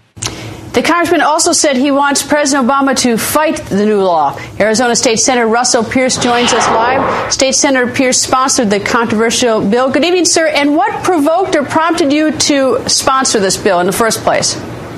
The rule of law, Greta. I mean, the, the, the, stories they tell, the outrageous fabrications and myths are just, it's unbelievable. In this bill, we mirrored federal law. It's, it's illegal to enter or remain in this country in violation of federal law. We have simply mirrored that. Nobody's erased the Fourth and Fourteenth Amendments. In fact, we, we put profiling as an illegal issue in the bill. We codified it. We made sure people can't racial profile. These are the most outrageous stories in the world. What we've done in this bill, very simply, is, and I've watched over the years it get more and more violent. You know, number two in the world in kidnappings, we become the home invasion, carjacking, identity theft of the nation. I've been to Officer Erfle, who was murdered, at his funeral, Officer Atkins, Officer Martin, Officer Eagle, Rob Krentz was just murdered on the border. I just had a hearing from the ranchers down on the border, a, a half a day hearing at the Senate. Their fences are cut, their cattle is slaughtered, their dogs are killed, their houses and windows and doors are boarded. They're fearful. They pray for daylight because they hear noise and scared to come outside. Enough is enough. We're a nation of laws. This doesn't change anything. All I've done, very simple. I like that. All right, so so this let me just recap, John. This guy just said it. It's pandemonium in Arizona. It's out of control. We need to do something about it. But the media, particularly cable news, and all the way to Rush Limbaugh, are a too stupid to to Google Arizona. Arizona problem is what you can Google. Arizona kidnapping. Look that one up. Yeah, That's no, I, I'm, I, I've been doing that during the clip, and uh, and they need someone to come down there and kick some ass. And they're signing. They need to declare martial law. No one's. I bet no one's even read the bill who's reporting on it. And of course, I haven't either, but I'm going to.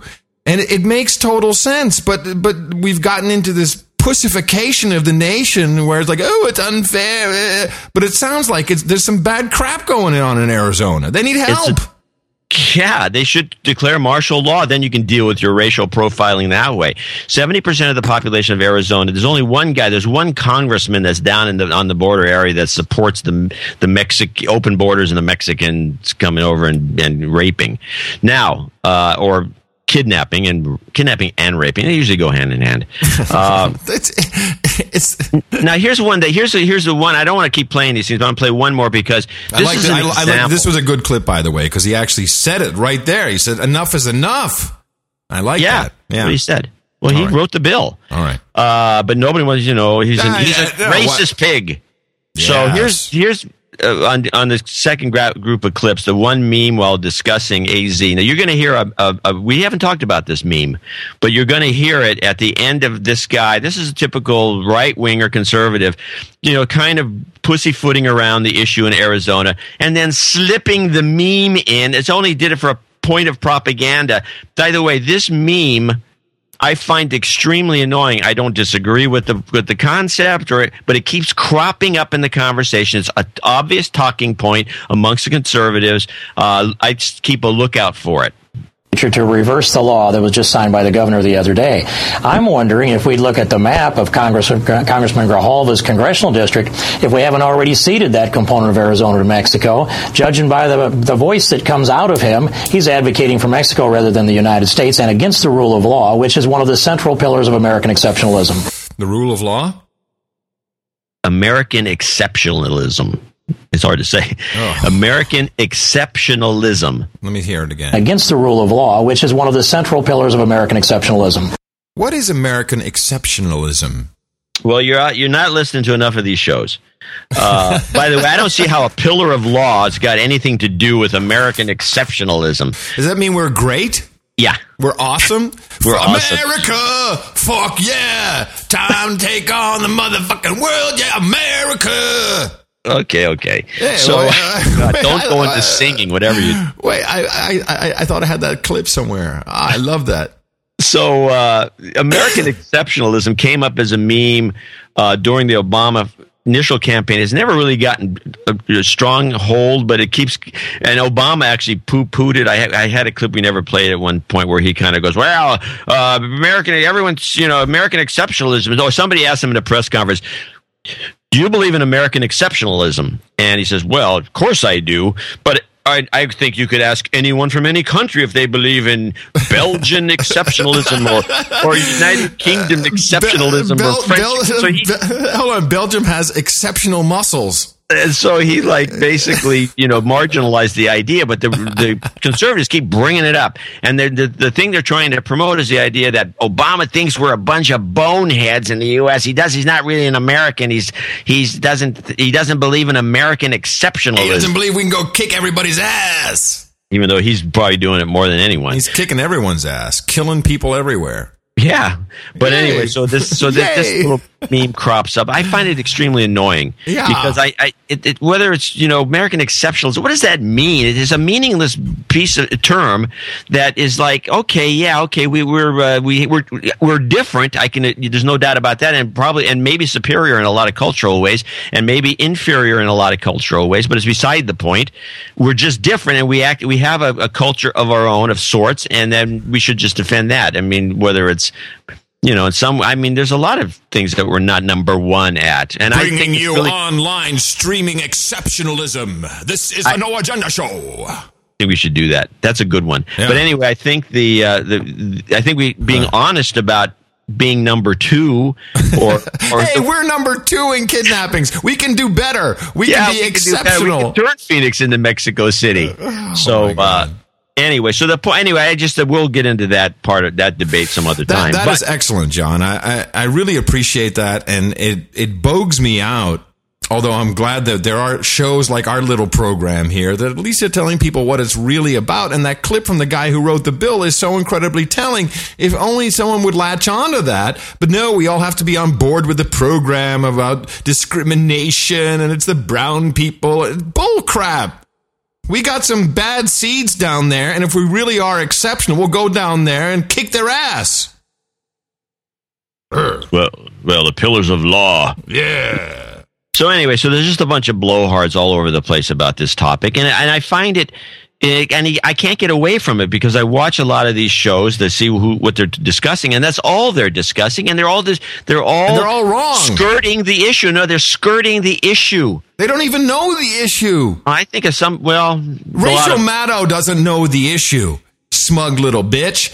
So oh, I'm sorry, I shouldn't have done that. I, I just get worked up because I watched her on a whole program about, you know, racial. I'm like, what? Yeah, and you can assume you know if you ask Rachel Maddow, Joy Behar, uh, Olbermann, and all the rest of them about what is this Arizona thing, they say, "Well, it's about racial profiling because they hate Mexicans." you know, that's basically it. Meanwhile, people are being murdered. They're, they're, they're, it's just a, Raped, a moment of intimidation. The gangs are taking over. Intimidated. It's the number two kidnapping capital of the entire world. We're talking Sao Paulo and Rio de Janeiro taking a back seat to Phoenix? Are you kidding me? All right. On a lighter note, time for some humor. I guess a lot of humorous stuff. I got some humor too. All right, So, um, you know that the president of the United States said he could not, although the, a lot of it's leaked out, he could not really reveal the uh, contents of the ACTA agreement. This is the international uh, intellectual property agreement that uh, our global government is uh, putting in place because of uh, national security. And of course, we laugh at that. But here it is in the Wall Street Journal. As uh, officials have just netted the larger, largest seizure ever of counterfeit goods, $240 million in total of fake Rolex watches, Coach handbags, Nike shoes, pirated DVDs, fake pharmaceutical products. This was a 30 city sweep. And they took in a quarter of a billion dollars worth of fake goods. So, how does this apply to, and of course, this is exactly what this bill is for. But here it is. And I did not know this. In the past, terrorist groups such as Hezbollah, according to Federal Bureau of Investigation Mr. Morton, Hezbollah has tried to use the sale of counterfeit goods as a way to finance terrorism. so these guys who are selling fake Rolexes are Yeah, right. financing terrorism From China. Here, it's just quote, it's just as lucrative for criminals to deal in coach handbags as other illicit goods. And by the way, a coach handbag, no one wants a fake coach handbag. That's not a real brand. Who wants a Coach handbag in the first place? No, exactly. Now, um, inside information about the energy markets. A lot of interesting things happening with uh, Gitmo Nation Red is my new term for uh, Russia. Um, of course, we all saw the uh, the outrage in Ukraine, which we've talked about extensively on this show for a number of reasons, particularly about the political fight going on between uh, Yushchenko and Shikashenko. Um, I'm paraphrasing the names. Uh, one side is pro America, pro NATO. The other side, pro Russia. So the pro Russia guy, he basically won. And he says, you know what? We should let those Russians uh, have our port in the Black Sea. And everyone, everyone goes nuts. Yeah, this was not a thing to do. They're throwing eggs in parliament. They're beating each other. It looked like one of those Japanese videos. No, actually, Taiwan, the Taiwan. Oh, Taiwan. Sorry. yeah. And and it was it was amazing. I'm like, wow. So this is they're really really angry. So you know wh- what what is going on here? And then I want to get into um, uh, into the, the the energy cabal that is uh, on its way. Is um, uh, Poland, of course. Bit, we were big friends of uh, of Ukraine, and uh, Poland wanted those uh, those ships out of the port there. So they took out the the Polish president. That was the easy one. Then they overturned this uh, this closing of uh, of the Russian base. So the Russians are going to be there. And what do they get in return? A thirty percent discount on their gas, which comes from Gazprom. And that's, Yeah, that's a good deal. It's a great deal, but this is the new um, currency. So here we go. Uh, there was a secret meeting uh, in Europe, and I have meeting notes from this meeting.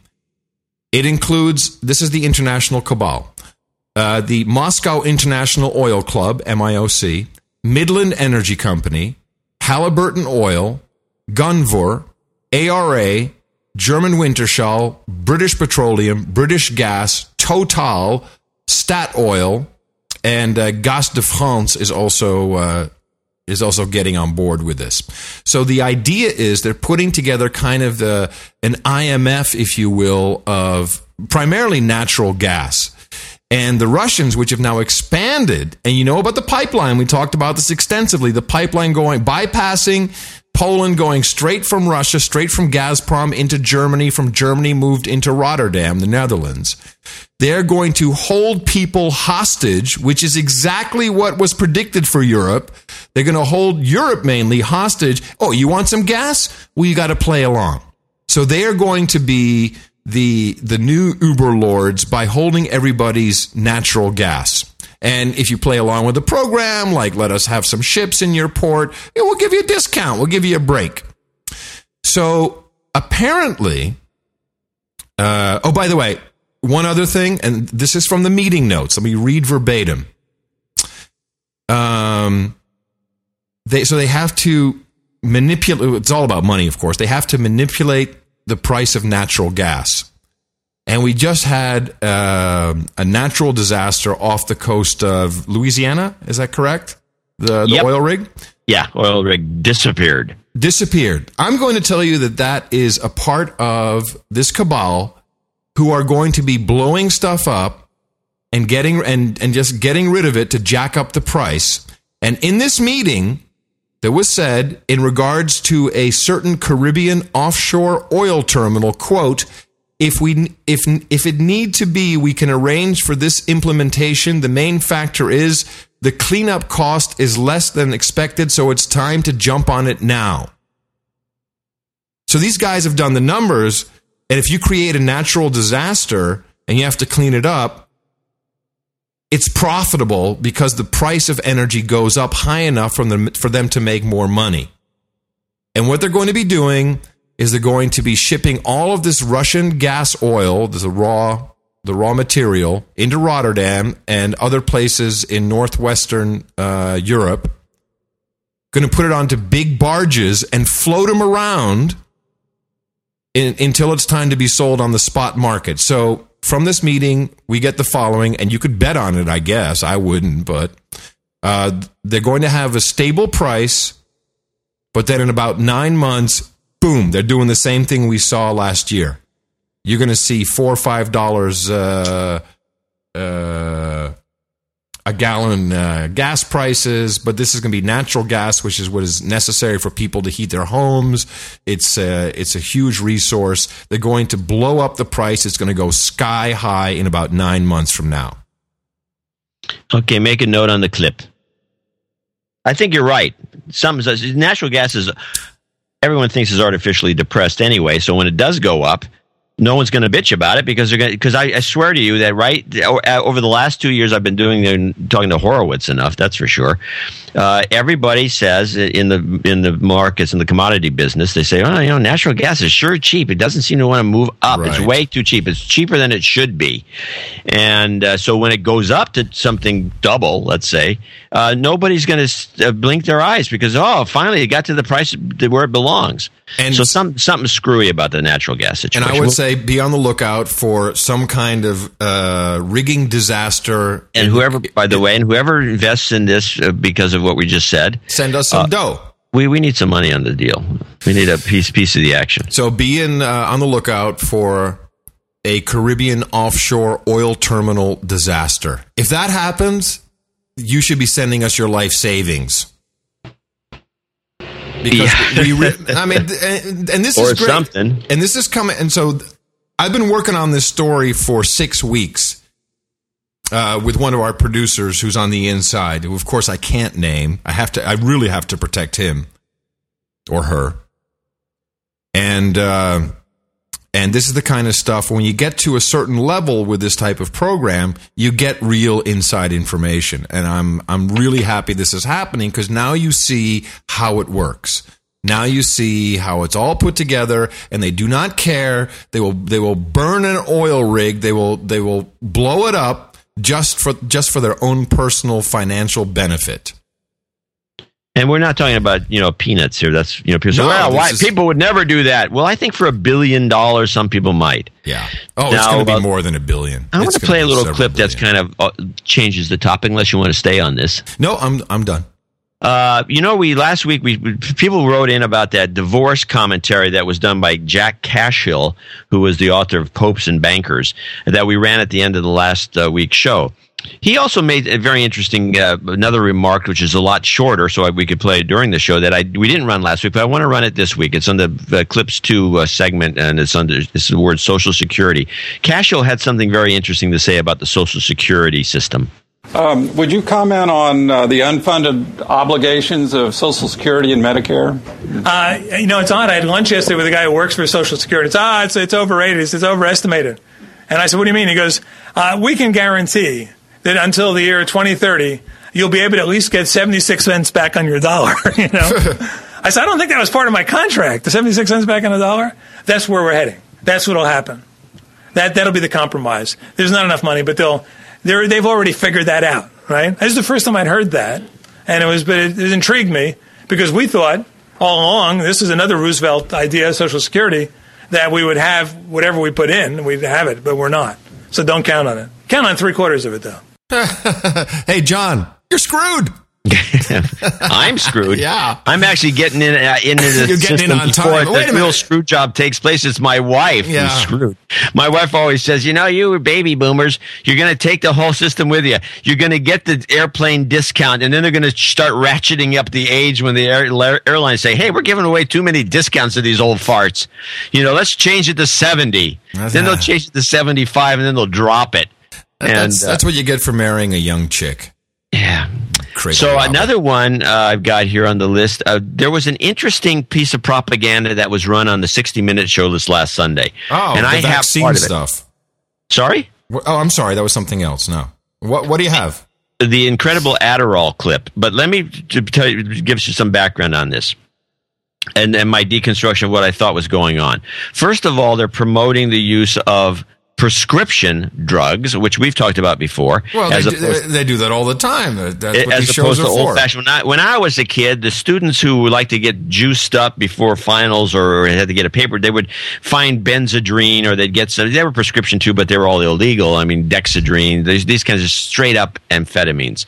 But now, of course, it turns out that the kids in this generation or they're, they're using Adderall and Ritalin to to concentrate more and, and do their studies. And so this this thing this this this this interesting art, uh, play came up uh, on 60 Minutes, and they promoted. They basically promoting. Believe me, this is a promotion of Adderall because all these kids seem so normal and they're all on it and, and you know and they are normal and but they also slipped in which cracked me up out of the blue they slipped in a commercial essentially for provigil which we've talked about on this show before and and made it seem like the most sensible thing because the air force encourages its pilots to be wasted on provigil. And i want to and after we play the, the part about provigil if you want to play more of this clip you can. It's a long clip. But this is the most the, mo- the weirdest thing I've ever seen on 60 Minutes. And if I ever felt that I needed it, I would, you know, go and get help for that. I mean, I've never felt like I need Adderall. What do you guys think? Do you think that kids will be able to just stop cold turkey after they get that diploma? I think that's yet to be seen. So I, uh, I think we're kind of the first guinea pig generation that's grown up with this. Brandon Adams started taking Adderall in college. Now 31, he teaches economics at Harvard. A lot of attention has been given to undergraduates taking these drugs, but what about people like professors? I think it's extremely common. Um, it's extremely common in, in all of the professions from what I've seen. He admits he recently finished writing a book with the help of Adderall. There, I would probably average twice a week. So you'd take one in the morning when you really had to focus Hey, on writing, in the morning. and you'd be able to have a very productive day. Yes. Adam says other drugs are also being used as neuroenhancers. One he's tried is Provigil, first developed to treat the symptoms of the rare sleep disorder narcolepsy. People found that it was helpful as a stimulant for, you know, working in law offices and in academics and stuff like this. So I would say it's in the past five to ten years that it's become popular as a performance enhancer. Last year alone, there were more than 2 million Provigil prescriptions filled, some for truck drivers on long hauls and doctors working around the clock. The Air Force has even approved Provigil for fighter pilots on extended combat missions. And as scientists continue to better understand how the mind works, it's likely we'll soon see new, more potent drugs that can be used to boost your brain power. What do you think of the notion of in the future these kinds of drugs being perfectly acceptable and, in fact, encouraged so that we can maximize our potential in terms of our intelligence? Brave new world. That's a, big, that's a big moral question, I think, about how you want to alter your, your mind. And uh, that's kind of what Adderall is, I guess. It's how do you feel about it morally? And I think our general consensus is we're, most people are okay with it. All right, Wow. so let's Wow. take a deconstruct a couple of little things in here that took place. First of all, the classic uh, this drug. How does this drug? You know, let's do a follow up story that that's not really a follow up story. Here's someone who used Adderall. He got through college with it, and now he is a Harvard professor who writes books. Yes. And- and So if this is if like it was good for the positive Air Force. positive reinforcement. Whoa, I can be a Harvard professor too. Positive reinforcement for using Adderall. Uh, then they brought in the Provigil commercial, which I thought was kind of odd, but then I realized there's something else going on with Provigil, and I can assure you that there will be a, a, in two years uh, there will be a article or stories on 60 Minutes, and there's some obviously some drug company behind this, some public relations agency behind pushing this crap, uh, Hill and Knowlton perhaps. They will uh, there will be stories about Provigil disasters, uh, fighter pilots that did this in and turns out they were on Provigil, this and that, and now blah, blah. Provigil's patent expires in two years. Oh, so And they got to push it now. They Yeah, gotta pump course. it out there now while it's still good. They're gonna have a. They, they apparently are already messing with the molecule, and they're going to make another version of Well, it in two they, years. well, they have it. The new version is called Nuvigil. Oh, okay. And uh, if you go to the wakeupsquad.com, yeah, yeah, go to it right now. There's a you you may actually John suffer from SWD, shift work disorder. Well, that's funny because I actually uh, did shift work for two years, and it turns out that you don't get. It's not really a disorder, but what you get is you you are essentially immune to jet lag for the rest of your life. Well, uh, well, listen to this. Some professions that may put workers at risk for SWD, which is a new one to look out for: security guard, concierge, foreign markets trader. Wall Street's on this shit. IT network administrator. Hello, sysadmins. Power plant worker, production supervisor. Ooh, my favorite. Radio DJ, firefighter, doorman, dispatcher, registered nurse, chef, accountant, night auditor, IT support manager, customer service representative, overnight package handler, TV producer, factory worker, and convenience store clerk. So, although they don't promote it specifically on the wakeupsquad.com, Nuvigil and they've got a great picture of what looks like a Southwest Airlines employee with his little uh, light beacons up there, and he's smiling, and he and, and underneath it says "Rediscover wakefulness." it is unbelievable the drugs they are pushing on you. Hey, you know what? Let's go back to heroin. It's better. this stuff is. And then it's like narcolepsy, improving wakefulness, and narcolepsy, and then Oh, we okay. Well, this is be our. This is be. We're not going to be able to do this today, but we're going to research this operation. We're going to see who has the URLs. I mean, what the deal is, who's behind it. It's going to be one of the drug companies. Oh, I mean, yeah. it's Oh, gonna yeah. Take much to figure this out. But anyway, so what they're going to do is they're going to promote Provigil as much as they can for the short term to get as much money out of it. Uh, Provigil uh, is expensive. It's a dollar a pill. They can Very make a lot of money. Yeah. With two two million prescriptions would probably be at least you know they'd probably prescribe thirty. I mean you're talking about uh, probably close to a billion dollars. And then they of course now they then they're going to kill it because once it goes generic, nobody can use it because it won't be any good anymore. Right. And so then they'll have this Nuvigil, and that's just the whole thing. That this was a propaganda piece that was extremely well structured, and I watched it with just shaking my head the whole time. And you know, Adderall's good. Go get a prescription for that if your doctor will do that. And then, so then I run into this other one, which, I, by the way, this is going to be another big trend. Uh, and there's this one they're just sneaking up on us. This is not nothing that's that really overt, but go to the clip. Uh, it says I think it's, I got to go back and see if it's a Drug clip. ad prelude? No, yeah, drug ad prelude. Listen to this clip. Millions of men 45 and older just don't feel like they used to. Are you one of them? Remember when you had more energy for 18 holes with your buddies? More passion for the one you love? More fun with your family and friends? Could be an easily treatable condition called low T. Don't look it up. Stop living in the shadows. You've got a life to live. So don't blame it on aging. Go to isitlowt.com to find out more. Okay. Uh, I didn't look it up, but I'm going to say low testosterone. Yeah. And may I just shift right into all listed under vaccines? There's a study. Here you go. Uh, scientists have discovered this is from a German news source that when they inject men with uh, oxytocin, which is a female hormone, it's the same hormone that is released when women are breastfeeding or uh, uh, dispensing breast, divorcing dre- breast milk.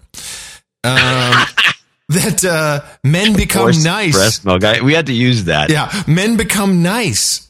They become nice. Yeah, they showed That this- must be what McCain's on. Listen to this.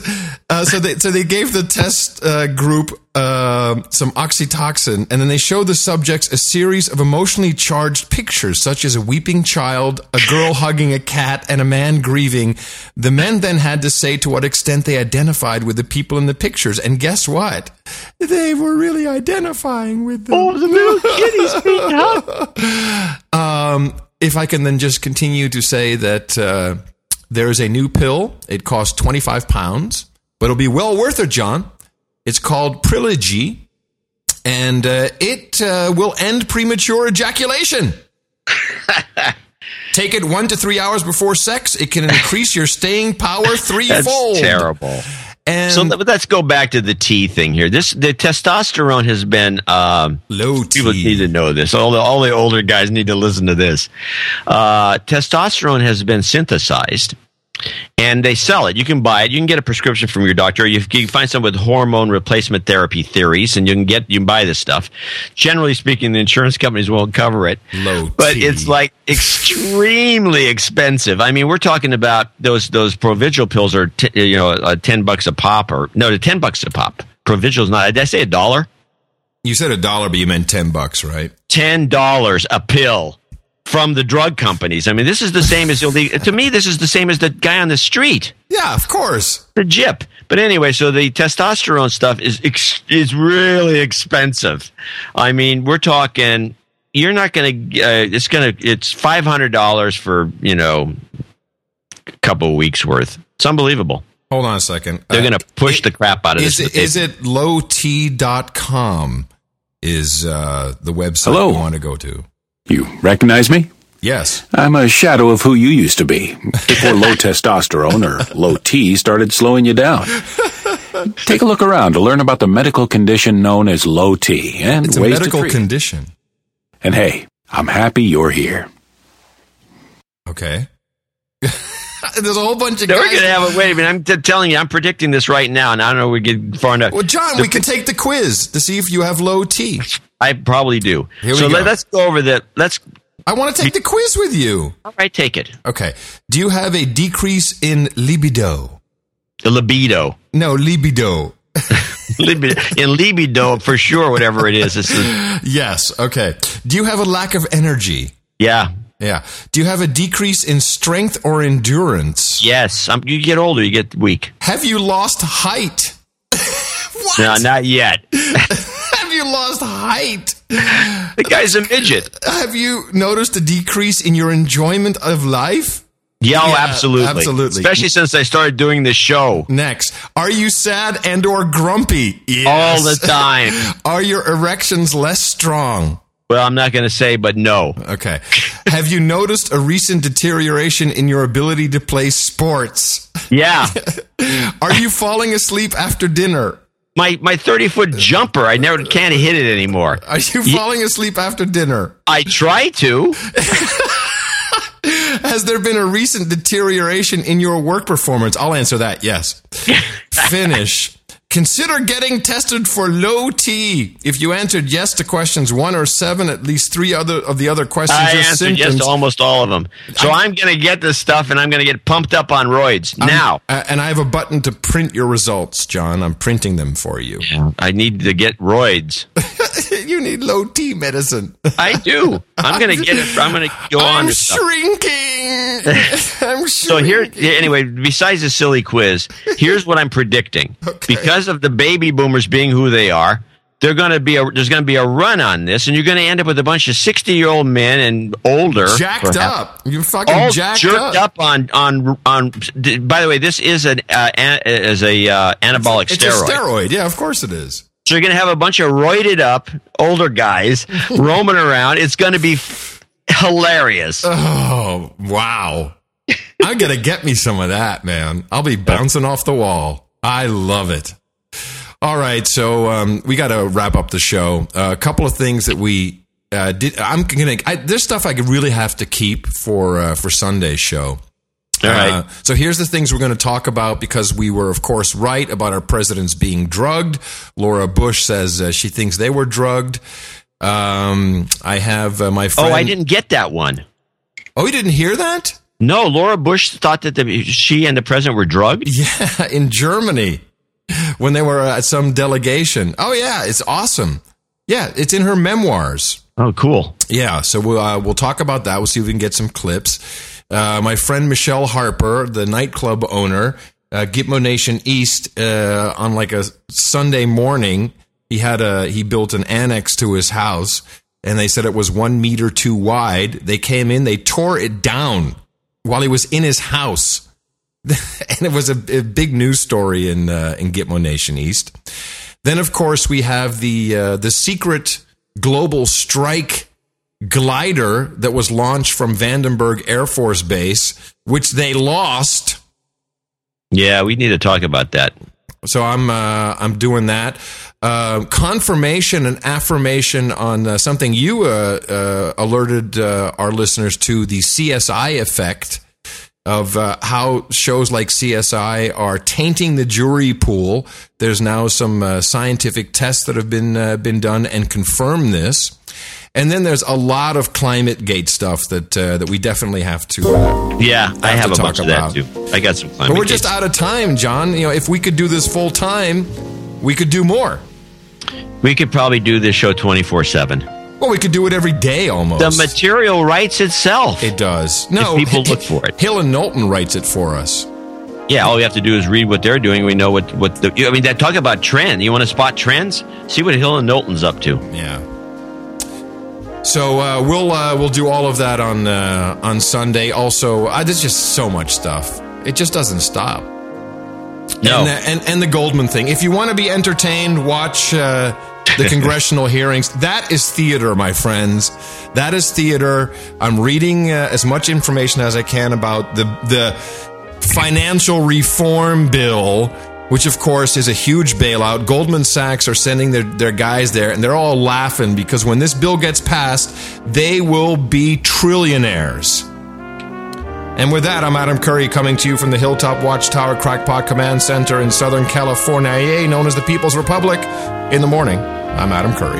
And in the morning up here in northern Silicon Valley, where it's sunny again, it was raining the other day. I don't know what's going on. I'm John C. Dvorak. We will talk to you for early morning service on Sunday right here on No Agenda.